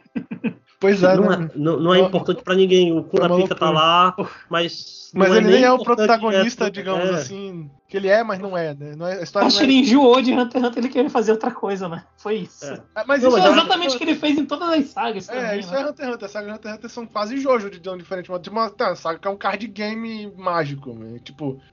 Enfim. Adoro. Cara, e acho que ele, ele sempre quis fazer essa coisa da Terra plana, né? No, Oh, não. no- né? Aí, porra, finalmente, eu, foda-se, vou fazer a, a Terra plana aqui, dane-se. Né? Quem E eu é acho que bom, certo ele, né? Hum, Porra, e tá sim. bom, eu, eu gosto tanto, cara. Da última vez que eu reli essa parte do, do barco, eu fiquei, caralho, legal. Né? É, não, Depois- ainda mais assim- sabendo pra onde tá indo, cara. O Foda, É, foda não é- é ler semanalmente, cara. Não é à toa que ele lança um rabisco no Twitter e as pessoas enlouquecem né, e tal, né? Mas enfim. É, não é à toa mesmo, porque. Eu vou, Merece, eu vou, eu vou aproveitar esse momento que a gente tá falando de coisas meio desconexas pra dar meus dois centavos sobre uma coisa que é, eu acho que é muito importante pra mim, que é o, o novo Trigun, né? Trig, Trigun. Tri- eu chamo de Trigun porque eu moro em Manaus e a gente falava Chrono Trigger.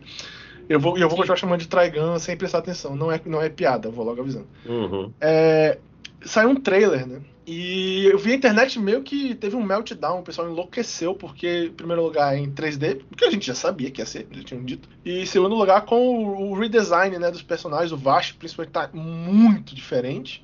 É, Vash, Vash novo e sem cabelo de Benimaru. É, o é que eu igual. posso dizer, assim, é, a gente não tem como julgar agora, mas assim, é, né, tem um trailer só. né? A impressão que eu tenho é de que provavelmente isso é, é o Vash antes, né, do- de onde a série que a gente conheceu é de verdade, porque tem uma imagem oficial desse novo projeto que é o Vash com aquele casaco que a gente conhece, com o prêmio de 60 bilhões. E, e tem um comentário no Twitter, que se tu traduzir lá do japonês, o cara comenta que a série vai seguir um jovem Vash até né, o cara de 60 bilhões. Então, assim, o que, que eu tiro disso? Pode ser que seja a série ele antes, até quando ele. Eu, eu, eu não sei se eu posso dar um spoiler sobre o que acontece pra ele ganhar prêmio de 60 bilhões, que eu já ia dando, mas enfim, vai acontecer uma- um negócio que ele vai ter uma recompensa maior do que quando ele era jovem, que é quando a série, a série antiga começa, quando ele pega essa nova recompensa. Eu não sei se vai ser isso, que se é isso que eles querem dizer, porque é uma tradução de japonês, né, meio difícil de, de saber exatamente o que os caras querem dizer.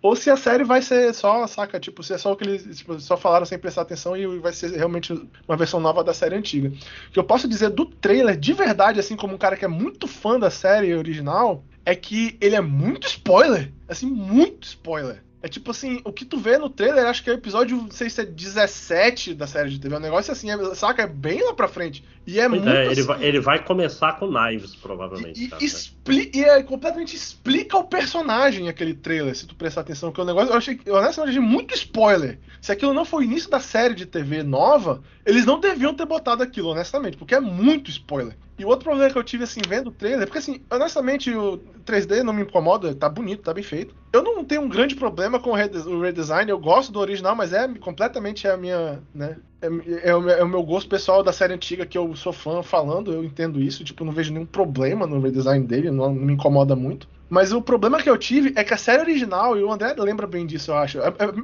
a série original, ela é muito. Ela é engraçada, saca? Ela é Sim. séria, ela tem drama, ela tem uma história bem escrita, o Vasco é um personagem muito profundo, mas Uhum. os primeiros quatro episódios são pura comédia. Tem um outro momento, assim, que o Vasco faz um, um negócio um pouco mais sério. Mas é muita comédia. Tu vê que esse cara super goofy, que é super poderoso, isso é claro, dentro do primeiro episódio, ele arremessa uma pedra e corta duas cordas, rolando o barranco abaixo. Uma cena que eu repeti cinco vezes no vídeo cassete, que tinha apertar um botão no controle remoto pra voltar pra eu ver, porque eu não acreditei no que eu tinha visto. Mas ao mesmo tempo ele é um cara engraçado, ele é goofy, ele grita, ele faz barulhos esquisitos, ele é tosco, de propósito, saca? Tipo assim. E isso pra mim constrói muito da série. Quando a série fica séria e o negócio pega de, pra valer de verdade lá na parte dramática, essa parte engraçada carrega a série até lá e, e- dá uma dualidade muito interessante. O trailer, ele é muito sério e ele é muito dramático. Ele tem um tom muito Sim. diferente.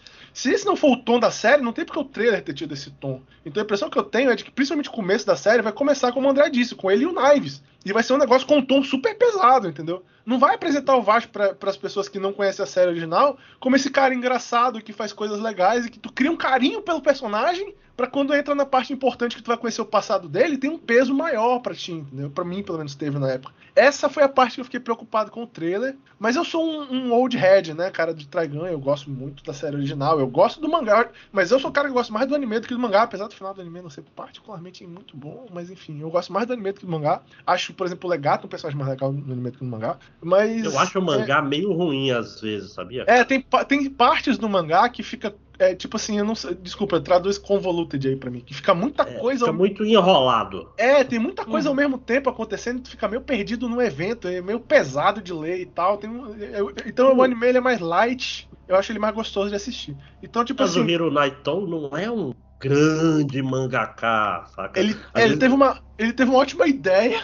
E É. um personagem muito legal, mas é, o mangá em si, ele tem problemas. Mas eu gosto muito do anime. Eu, e assim, o meu gosto pelo anime anterior, ele automaticamente faz com que eu vá ter problemas com esse anime. Eu sei disso. Tipo assim, eu estou consciente de que isso vai acontecer. Esse anime não é pra mim. Ele não foi feito pra mim, esse anime. Ele foi feito pra um público novo. Eu respeito isso. Eu espero que as pessoas gostem, eu espero que seja muito bom. Eu espero que leve algumas pessoas a assistir a série original, porque ela realmente é muito boa. Ela, eu reassisti o primeiro episódio, que o Crunchyroll safadamente lançou no YouTube de graça, pra quem quiser poder pagar pra ver os outros, que eles não estão de graça no, no Crunchyroll. É, e continua muito bom, continua muito engraçado, continua muito legal. Eu- eu- mas assim, a série nova não vai, não vai ser pra mim, eu sei disso. Eu- é, a trilha sonora da série original era maravilhosa. Eu não vou gostar da trilha sonora nova, eu tenho certeza que eu não vou gostar da trilha sonora nova, tanto quanto eu gostava da original. Não vai ter Knives, que é o meu OST favorito de anime ever na, na série nova. Então, tipo, mi- o meu- meus dois centavos sobre esse trailer no momento basicamente é esse. Eu sinto que o tom da série vai ser diferente, isso me deixa um pouco triste, porque não vai ser o que eu gostaria que fosse, mas no fim das contas, se as pessoas gostarem, eu acho bem válido. E é um estúdio foda, então eu vou respeitar a visão do estúdio até sair e eu poder realmente ver o produto antes de julgar o que eu penso sobre ele. Uhum. Eu, eu quero fazer aqui o ponto. Eu acho que eu sempre comento isso quando a gente fala de Trigun. Que minha primeira experiência com Trigun foi pelo Tsunami mesmo, quando já estava aqui no Brasil, dublado. Que eu acordei no meio da madrugada ou no meio da noite, e aí eu liguei a TV e tava passando justamente o episódio do flashback. E foi uma experiência muito esquisita, porque é um episódio meio dark, meio pesado. É bem. É bem Eu dark. tinha acabado de acordar e tava tudo escuro. E, tipo, não, dá, não é um episódio que dá medo, mas é um episódio que E deixa ele, um é, clima. E ele é pesado, ele é filosófico. Quando o. Knives mata a aranha e fala que não, eu tô salvando a borboleta. Tipo assim, é um negócio. Caralho.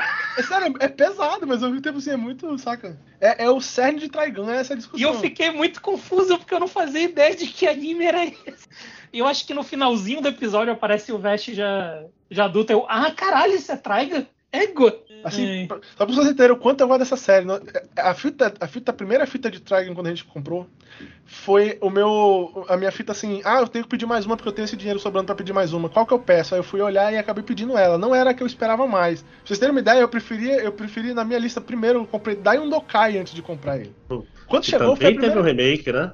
Quando chegou, foi a primeira que eu assisti, porque, tipo assim, ah, foi a que eu comprei, né, sem dar muita atenção, vou assistir logo essa. Porque a gente, como eu falei, a gente não tava pra, pra gravar lá na casa do Bruno e tal. Então, tipo, ah, esse aqui ninguém vai se importar de eu assistir logo e tal. Eu tava finzão de assistir alguma coisa, eu vou assistir essa primeira fita. Eu assisti a fita três vezes na mesma noite, meu. Eu passei a noite assistindo, meu. O anime era incrível. Era Eu me apaixonei por esse anime, meu. É, E tudo, trilha sonora, a, a direção é muito boa, cara. Porque funciona. E aquela história, tem esse negócio meio. Qual é que eu procuro? É, eita caralho. É, peraí que eu tô jogando Vampire Survivor e eu acho que agora acabou o Survival. Porque tem muito bicho.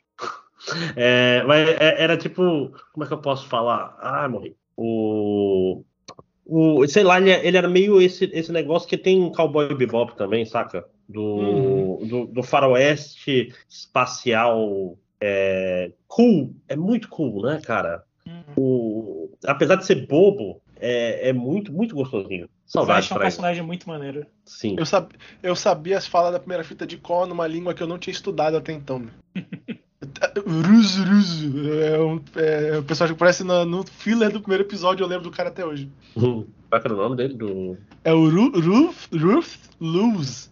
Aí o japonês falava. Runflujo.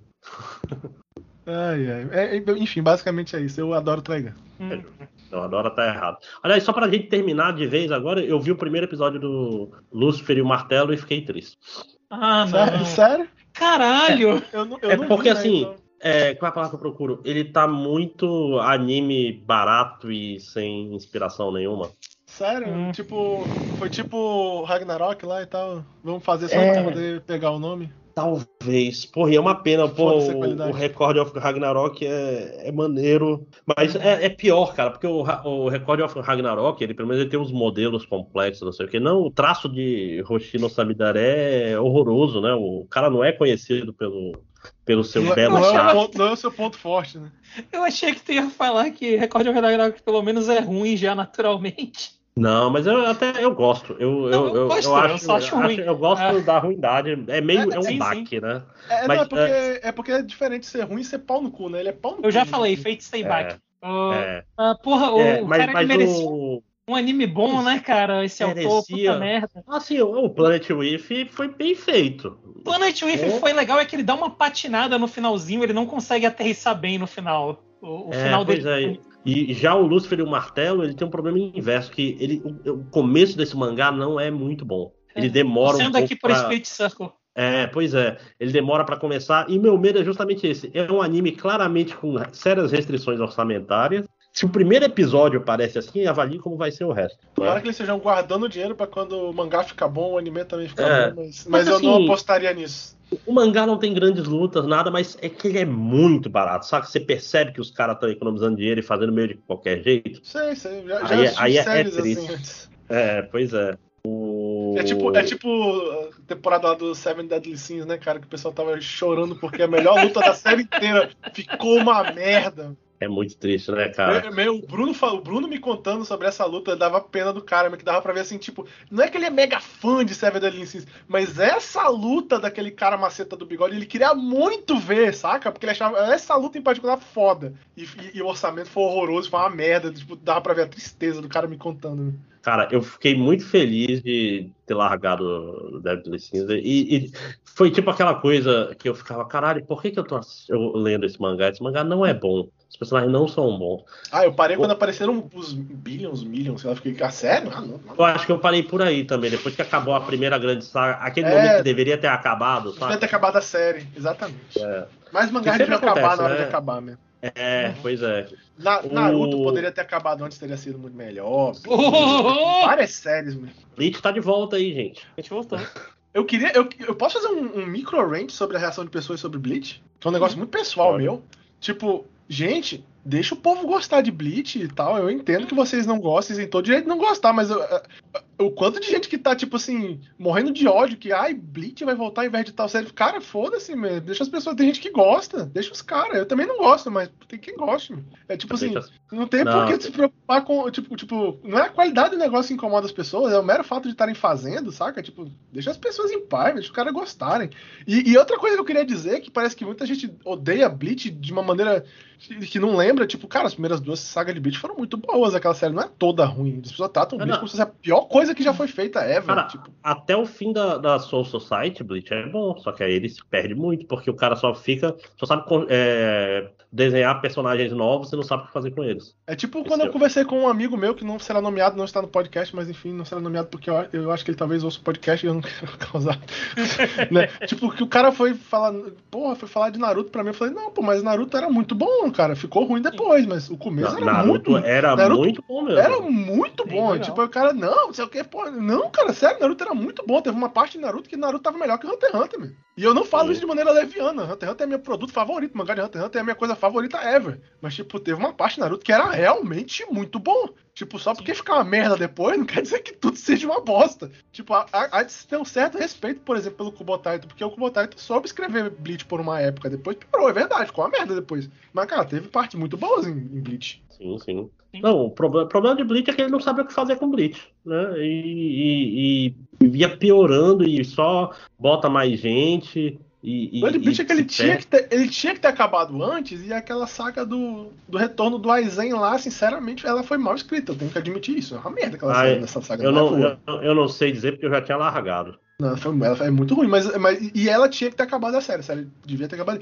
Agora, o que eu ouço dizer de pessoas que, que eu confio no gosto, digamos assim, é de que essa saga que eles vão fazer agora, na verdade, é uma das melhores sagas de Bleach. Ela é, tipo assim, realmente boa, entendeu? Tipo, ela não é a- a- das sagas cagadas de Bleach. Então, tipo, pô, legal, tomara que seja mesmo, tomara que os fãs de Bleach gostem, porque é tipo o meu problema com Final Fantasy VII. Eu, eu gosto de Final Fantasy VII? Não, mas eu, eu quero que fãs de Final Fantasy VII não tenham um Final Fantasy VII que eles possam achar legal. Não, cara, deixa os caras.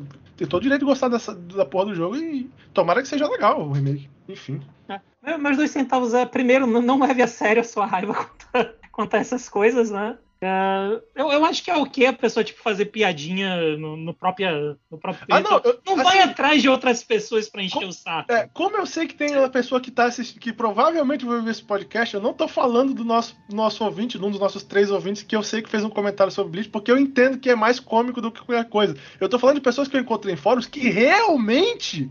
Não, não, pois saca, é, pois é, sim. Que realmente parece que tem ódio. Não, não, é só, série não é é só com Bleach, é porque tem gente que não pode ver outras pessoas felizes quando ele vai lá e quer encher o saco das pessoas que estão felizes. Não faça isso. É simples, né? né? Não seja essa pessoa. É simples, não é difícil. E olha que eu sou um hater profissional, mesmo. Pra eu estar chamando a atenção de pessoas sobre isso é um negócio fora de sério. Uhum. É foda. Mas é aquela história, Ble- Bleach é ruim, não leiam Bleach. Mudando tudo. Como eu estava dizendo. Ah, cara, é, é tipo assim, só fica aquele negócio, como, como bem disse o Panda, tanta coisa pra voltar aí, amigo. Tá? É, mas aquela história, eu, eu, eu não vou ver porque eu, eu, eu cansei, sabe? É, dessas. Como eu posso dizer? Aliás, Aliás, eu posso dizer é que é melhor fazer um final de uma série que nunca acabou do que mais um remake. Tem tanto remake hoje em dia que não, nem precisa de tanto. Eu vou dar um exemplo mais prático pra mim, por exemplo, cara. Eu queria muito ver uma pessoa pegar pra fazer hoje Get Backers e fazer direito e fazer o final de Get Backers, que nunca acabou o anime de Get Backers. Que eu achava legal. Não é um dos melhores animes que eu já assisti e tal, mas eu achava legal. E nunca acabou. Eu nunca vou ver o final, porque é uma merda de, de achar o final do mangá. Então, tipo, seria legal. Eu preferia ter um- hoje ele do que de um, né, um remake, outro remake, mas enfim. é, Mas o importante ah, é que Paint Stocking vai voltar, então. É, pois, Pois é. é, né? Lembrei, lembrei o que eu queria, Um momento eu de queria citar. Cara, eu tô lendo um mangá meio que na força da raiva. Porque é, é um dos, é um dos piores mangás que eu já li. E é tipo assim, ele é horrorosamente ruim e ele vende muito. Que é a porra do Tokyo Manjo Gang lá, caralho. É o Tokyo Revengers.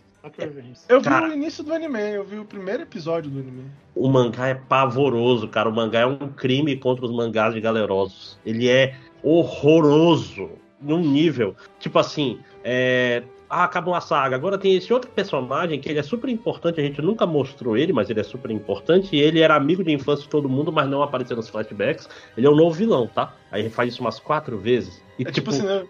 Por que, por que tá lendo isso ao invés de ler o osso, né, cara? Cara, é, pois é, ele, ele, tipo assim, ele é um mangá de. Ele quer ser um mangá de galeroso, mas ele é claramente uma novela mexicana mal escrita, saca? É, é, é absurdo, os personagens são ruins demais nesse negócio, saca? Tudo. Ele tem um conceito tão legal e Mas- ele é cagado por um André, mangaka ruim. Personagens ruins sempre são os mais populares, man. Não vê o Bakugou, man. É, não, pois é, mas é pior, cara, é pior. É tudo muito raso, é tudo muito. É, é uns retcons safados que não precisa. Tipo assim, como é que você faz um mangá de gangue padrão? Você mostra a gangue primeiro. Todo, fa- primeira coisa que você faz, você desenha todos os personagens. Aí você mostra eles, todos eles são legais. Aí aos poucos eles vão aparecendo e sabendo um pedaço deles. Não é tipo assim, olha, na verdade tinha um cara que era super importante na gangue do personagem principal, que na verdade são dois irmãos. Eles nunca apareceram, nunca apareceram. Mas agora eles são importantes e você tem que ligar pra eles, tá? Mas eles sempre estiveram lá, né? Sempre tiveram lá. E bicho, isso é feito o tempo todo, sem parar. Tem 300 capítulos dessa merda. É, é, é incrível. Maldito. Ó, ó, Ó, dica que eu posso te dar, e eu, eu sou uma pessoa que eu, eu sempre admiti que eu, eu via coisa que eu não gostava só pra eu poder ver até o final e saber que eu não tava falando merda quando eu falasse mal. Eu mudei isso na minha vida. Hoje em dia, quando eu não gosto do negócio, eu largo mesmo e vou te falar, minha qualidade de vida melhorou tanto, minha pressão tá menos alta, mais zen. La- larga disso, cara, não entra nesse caminho não, ele é um caminho muito ruim. Não, mas pior que geralmente eu largo, mas Tokyo, Tokyo Revengers eu não tô largando. Apesar de ser muito ruim. É, ele, é, ele é realmente ruim. É tipo, Eu caralho, ele tem um do conceito anime tão tava bom. ok, mas eu acabei conceito- parando de assistir sem motivo, sabe? Assim, O eu achei o conceito primeiro episódio do anime, eu achei o primeiro episódio um episódio legal, mas eu vou ser honesto, que eu não voltei pra série porque eu não fiquei tão interessado. É, é, é muito, é muito pior. Ah, eu tava assistindo porque tava dublado também. E aí facilita muito o, o consumo, entre aspas, de qualquer coisa quando tá dublado. Uhum. Nós estamos gravando o quê? Três horas e meia, né, meu? É, pois A é. gente já tá é, devaneando, acho que é hora de acabar. é hora de acabar. Eu queria dizer aqui que a fauna é muito quebrada nesse jogo aqui. Pô, mas demora Olha, pra ela ficar boa. Ela começa o Holocuro. Ela começa Ah, meio, não. meio fanta e tal. Não, ela já começa. Não, é porque o- estudo, É recuperando porque o vidas. ataque comum dela é muito difícil de usar. Então, quando tu tá começando a jogar o jogo e tu ainda não tem a manha de como fazer os teus upgrades começarem a ficar bom rápido, tu passa muito tempo jogando folhinha que é ruim de acertar nos bichos. Hum, É, uma- ok, é tipo assim, ela é uma personagem forte, mas ela é pra quando tu já sabe jogar o jogo. É isso que eu quero dizer. É, não clicou muito rápido comigo. Ela aqui tá, tá Quanto, muito. quanto, quanto é noob no jogo, eu recomendo usar a Kelly, a Gura, mais fácil. ela é- do começo ali ela é o Donatello. Mas é, então é isso aí, pessoal. Então o que fica aí de, de mensagem é não enche o saco dos Odeia outros, não leiam assim, Bleach. né? Odeia sozinho, né? Né, Você direito de odiar, mas odeio na sua. Joguem Vampire Survivors ou algo parecido. Né? Enquanto grava podcast, como eu estou fazendo agora. Ou então faça que nem eu. Arruma um podcast onde você pode falar mal das coisas e aí só vai vir ouvir quem quiser ouvir você falando da coisa. É justo. Então, gente, chega, digam tchau. Tchau. Tchau. Cara, foi tão longo esse episódio que o efeito da vacina melhorou mesmo. Eu não tô mais nem sentindo dor de cabeça. Olha aí, Olha já, já passou até a imunidade do Covid. É. Deixa eu parar de gravar aqui.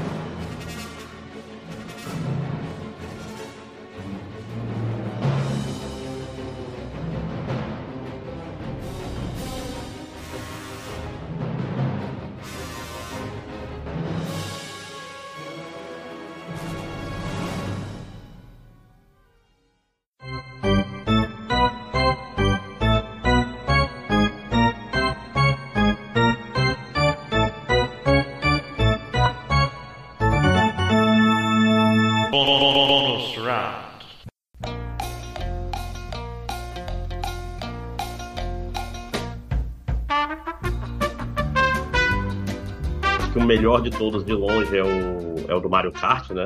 Tava todo mundo querendo pegar. Tinha um cara que ia pegar todos os recordes ao mesmo tempo. Caralho. E, eu, sim, é tipo assim, é uma volta e três voltas em todas as pistas do Mario Kart 64. Que ele, ele chegou a 31 de 32. Tipo, E, e a comunidade de speedrun lutando contra, porque se tu deixa isso acontecer, meio que acaba o jogo, né? Você, Uhum. É meio humilhante pra comunidade, né? Então acabou virando uma parada maneira, que depois descambou numa parada paia. Que um outro cara foi lá depois e na surdina fez os recordes, aí liberou quando já tava bem próximo, entendeu? Uhum. Não deu tempo da, da comunidade ver ele crescendo. Aí foi uma, parada- uma coisa meio desleal, meio que enterrou a comunidade speedrun do jogo. Na trairagem. né? É, mas, e tem esse outro cara, o Bismuth, que ele, ele, em vez disso, ele faz é, um, um depth na técnica, saca? Tipo, tem aquele glitch do Mario 3 que, que faz warp pro final. Aí, porra, ele Sim. explica direitinho as posições de memória, todos os movimentos que o Mario tem que fazer. Tipo assim, ele, ele vai. Ele, ele pega um tipo de recorde e ele vai fundo na, na técnica, né? No, no que é necessário. E ele tá uma série de vídeos sobre o desafio do ar no Mario 64, que é pegar 120 estrelas com o mínimo de pulos possíveis, né? Então, é que não é bem speedrun, é tipo o cara, é, você tem que fazer uma técnica para pegar a estrela fulana sem pular, né? Hum. Aí é, mei- é meio que tu assisted a parada, entendeu? Então é, é mais sobre é, ver qual é o mínimo possível do jogo e tal. E, porra, tipo, já tem seis vídeos de uma hora. Pera, pera, pera, a gente tá Né? gravando já? Já. Importante. Ah, tá, ok. Pode continuar. Né? rolou, Tipo, rolou um do Zelda também, né? Dos caras pegando a Triforce. e tal, Isso, né? isso. Isso. Não, e tem, tem o, o do Mario 64 também com os mundos paralelos, que, tipo, vai tão rápido que tu vai pra uma outra dimensão. O, o, o Mario tá em outra dimensão, tem umas paradas meio malucas, né? Mas é bem interessante, assim, se você for um nerd bizarro, que nem eu. É, é bem legal e acabou de sair o sexto vídeo da, do desafio do ar. Que é massa, porque é muito retardamento mental, então é bem maneiro. É, mas é isso, né? Aproveitando enquanto o Tim Rogers não lança. Se é que um dia ele vai voltar a lançar vídeo, né? Não Já lança vídeo, não Twitter. Ah, vai, vai ser a Season 2. Eu acho que ele, acho que ele anunciou o primeiro Pois é, jogo. ele já tinha anunciado. No, eu não lembro se foi no do Cyberpunk ou se foi no Tommy Tommy Maker ainda. Mas ele já tinha Não é- anunciado qual ia ser Não o é, próximo. Não é Red Dead Redemption 2? Eu não lembro. Eu lembro claramente dele falando, e eu estou anunciando agora que o primeiro episódio da segunda temporada será. Ele fala. Deixa eu ver aqui. Acho que já tem a lista de, de jogos Possível. aqui. Pois é, ele Bem confirmou em outubro do ano passado, né? Ah, tá aí. É Boku no Natsuyasumi. Então, e o segundo é L.A. Noir. Terceiro, aí fora de ordem. Ah, É eu acho que era LA Noir mesmo que ele tinha dito que ele ia fazer na segunda É. temporada. Mas é o segundo. O primeiro é um jogo japonês que eu nunca ouvi falar, mas tá aqui o nome dele. Mas que a gente vai se importar É, antes que ele falar sobre. Rondo of Blood, Final Fantasy IV. Verdade. É. Cara, e é foda porque, tipo, é pra isso- esses jogos fazerem sentido entre, entre Uhum. eles, né? Sim. Então, só que, e, só que ele tá ficando maluco, né? Ele tá fazendo vídeos cada vez mais longos. Eu acho que. Caralho, Cyberpunk é realmente punk aquele vídeo. Uhum. É até um jogo de PlayStation. Pouco no Natsu. Natsu é verão, né? Natsu Yasumi. É, É. férias, tipo férias de verão, se eu, se eu me lembro corretamente. Vai ser o California Games, se não me engano. Hum, será É, o que é outro jogo- vídeo? O jogo revolve é, Boku, um garoto de 9 anos que vai para sua casa dos seus tios no Japão, no interior do Japão, e suas aventuras diárias. Boku está aí porque sua mãe está no último mês de, de gravidez. O jogador controla ele por 31 dias em agosto de 75, enquanto ele aproveita suas férias de verão. Você pode explorar a área de jogo e pegar insetos e botar eles para lutar, co- é, colecionar tampinhas de garrafa, soltar pipa ou só ficar de boa, Caraca, é o jogo do Jonathan da nova geração. né? Só faltou jogar bola. Não, É que não tem, é, é nas férias, então não tem de segunda a sexta o esporro na escola. Ah, verdade. É só metade do. Cara, que O louco. Jonathan da geração antiga, então. É, é, é uma escolha diferente, né? Pra fazer um vídeo de seis horas falando. né? Uhum. Mas é o É, Tim é não Rogers, né? sei.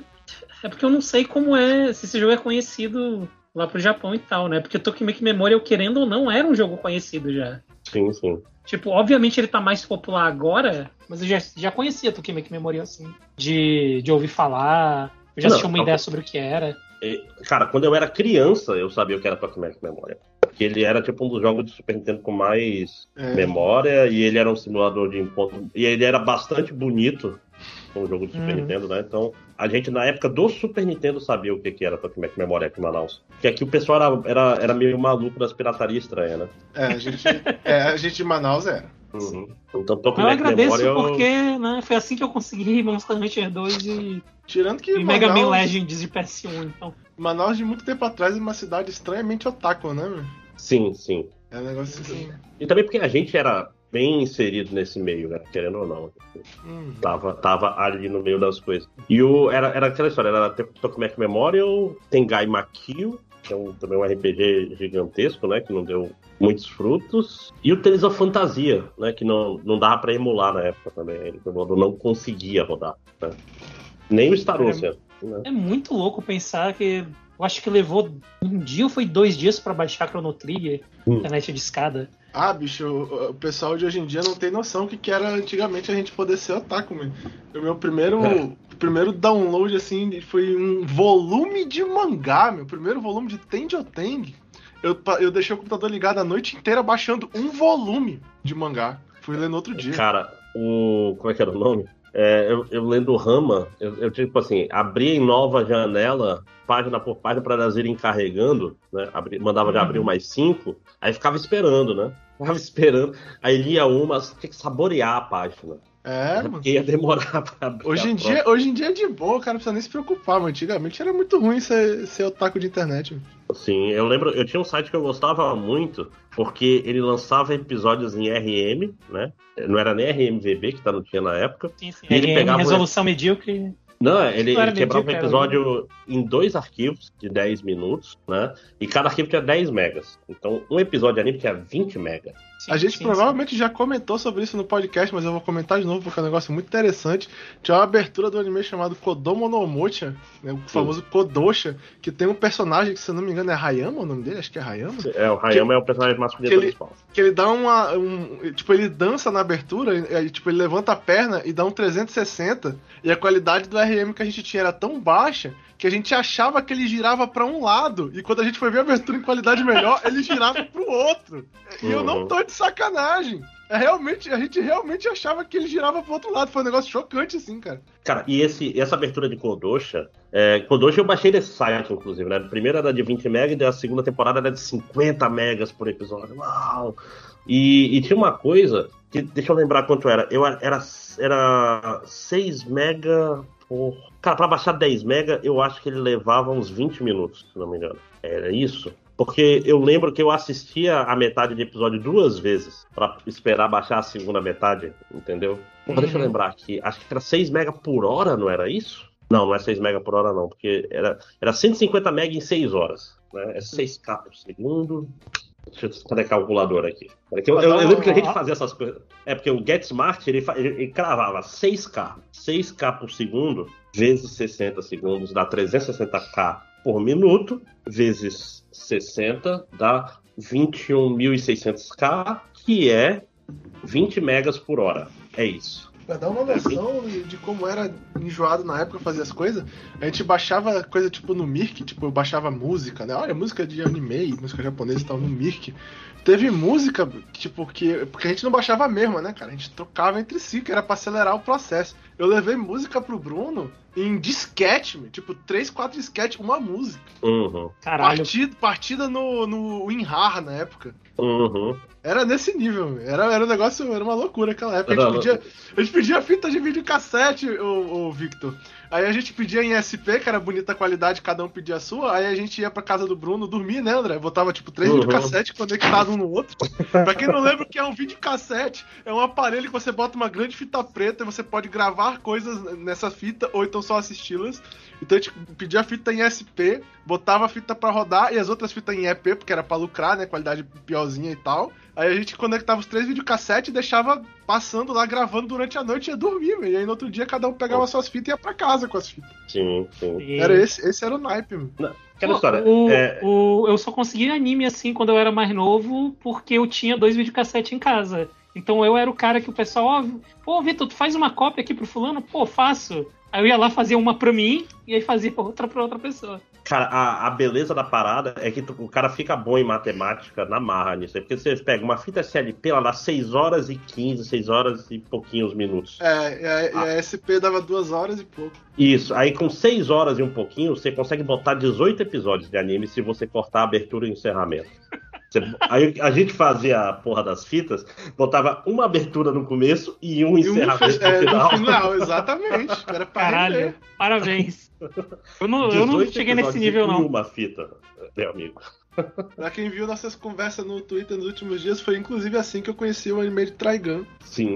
Eu, eu, Olha- tipo, queria pedir alguma coisa, não sabia o que pedir. Vou pedir esse anime aqui, ele é meu anime favorito até hoje.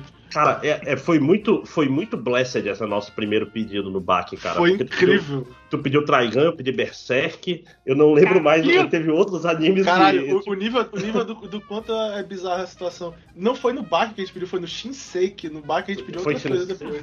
É, foi um pedido. É, mas- O primeiro pedido que a gente fez não foi no Bach, o Bach não tava enviando. Quando... Cara, como eu lembro disso, o Bach não tava enviando quando a gente foi fazer o nosso primeiro pedido. A gente pediu do Shinseki primeiro. Só pra esclarecer, Bach era. não é o, o moleque musculoso, o Bach é o Brasil Anime Clube. Exatamente. Que deve Bem- estar devendo assim. 70 reais pra gente até hoje. Porque teve um pedido nosso que eles nunca enviaram, eles fecharam na época lá É, e eles e fecharam e ficaram com a grana. É. Ficaram com a grana, bom de fidego. Caralho, E- e 10 foi- e foi- fita, bicho. E foi dessa época que surgiu, se o André bem lembra, a versão brasileira do Bertoldo Tragan que ele fez, né, André? E lá vem o Tragan, ele é legal, e ele vai atirar, bang, bang, bang. Olha, poderia ser assim, ainda tá tempo, né? Duas armas. bons tempos, bons tempos. Caralho, bons tempos. É bom ser jovem, né, cara? É, é bom que a gente não precisa me preocupar com nada, ficava o dia inteiro assistindo anime e falando merda de, de videogame. Sim, sim. Agora tem que trabalhar, né? Puta que pariu. Tá falando, falando em trabalhar, vamos começar? Né? Ué, Depois desse, não tá gravando já? esse Pô, pequeno. É, não sei onde eu vou colocar isso, vai ser no final, vai ser no vai ser no começo. final como extra. Opa, não sei onde eu vou colocar isso, Batman. É. Olha, muito Traz, né? engraçadinho você, hein? claro que não tô. É.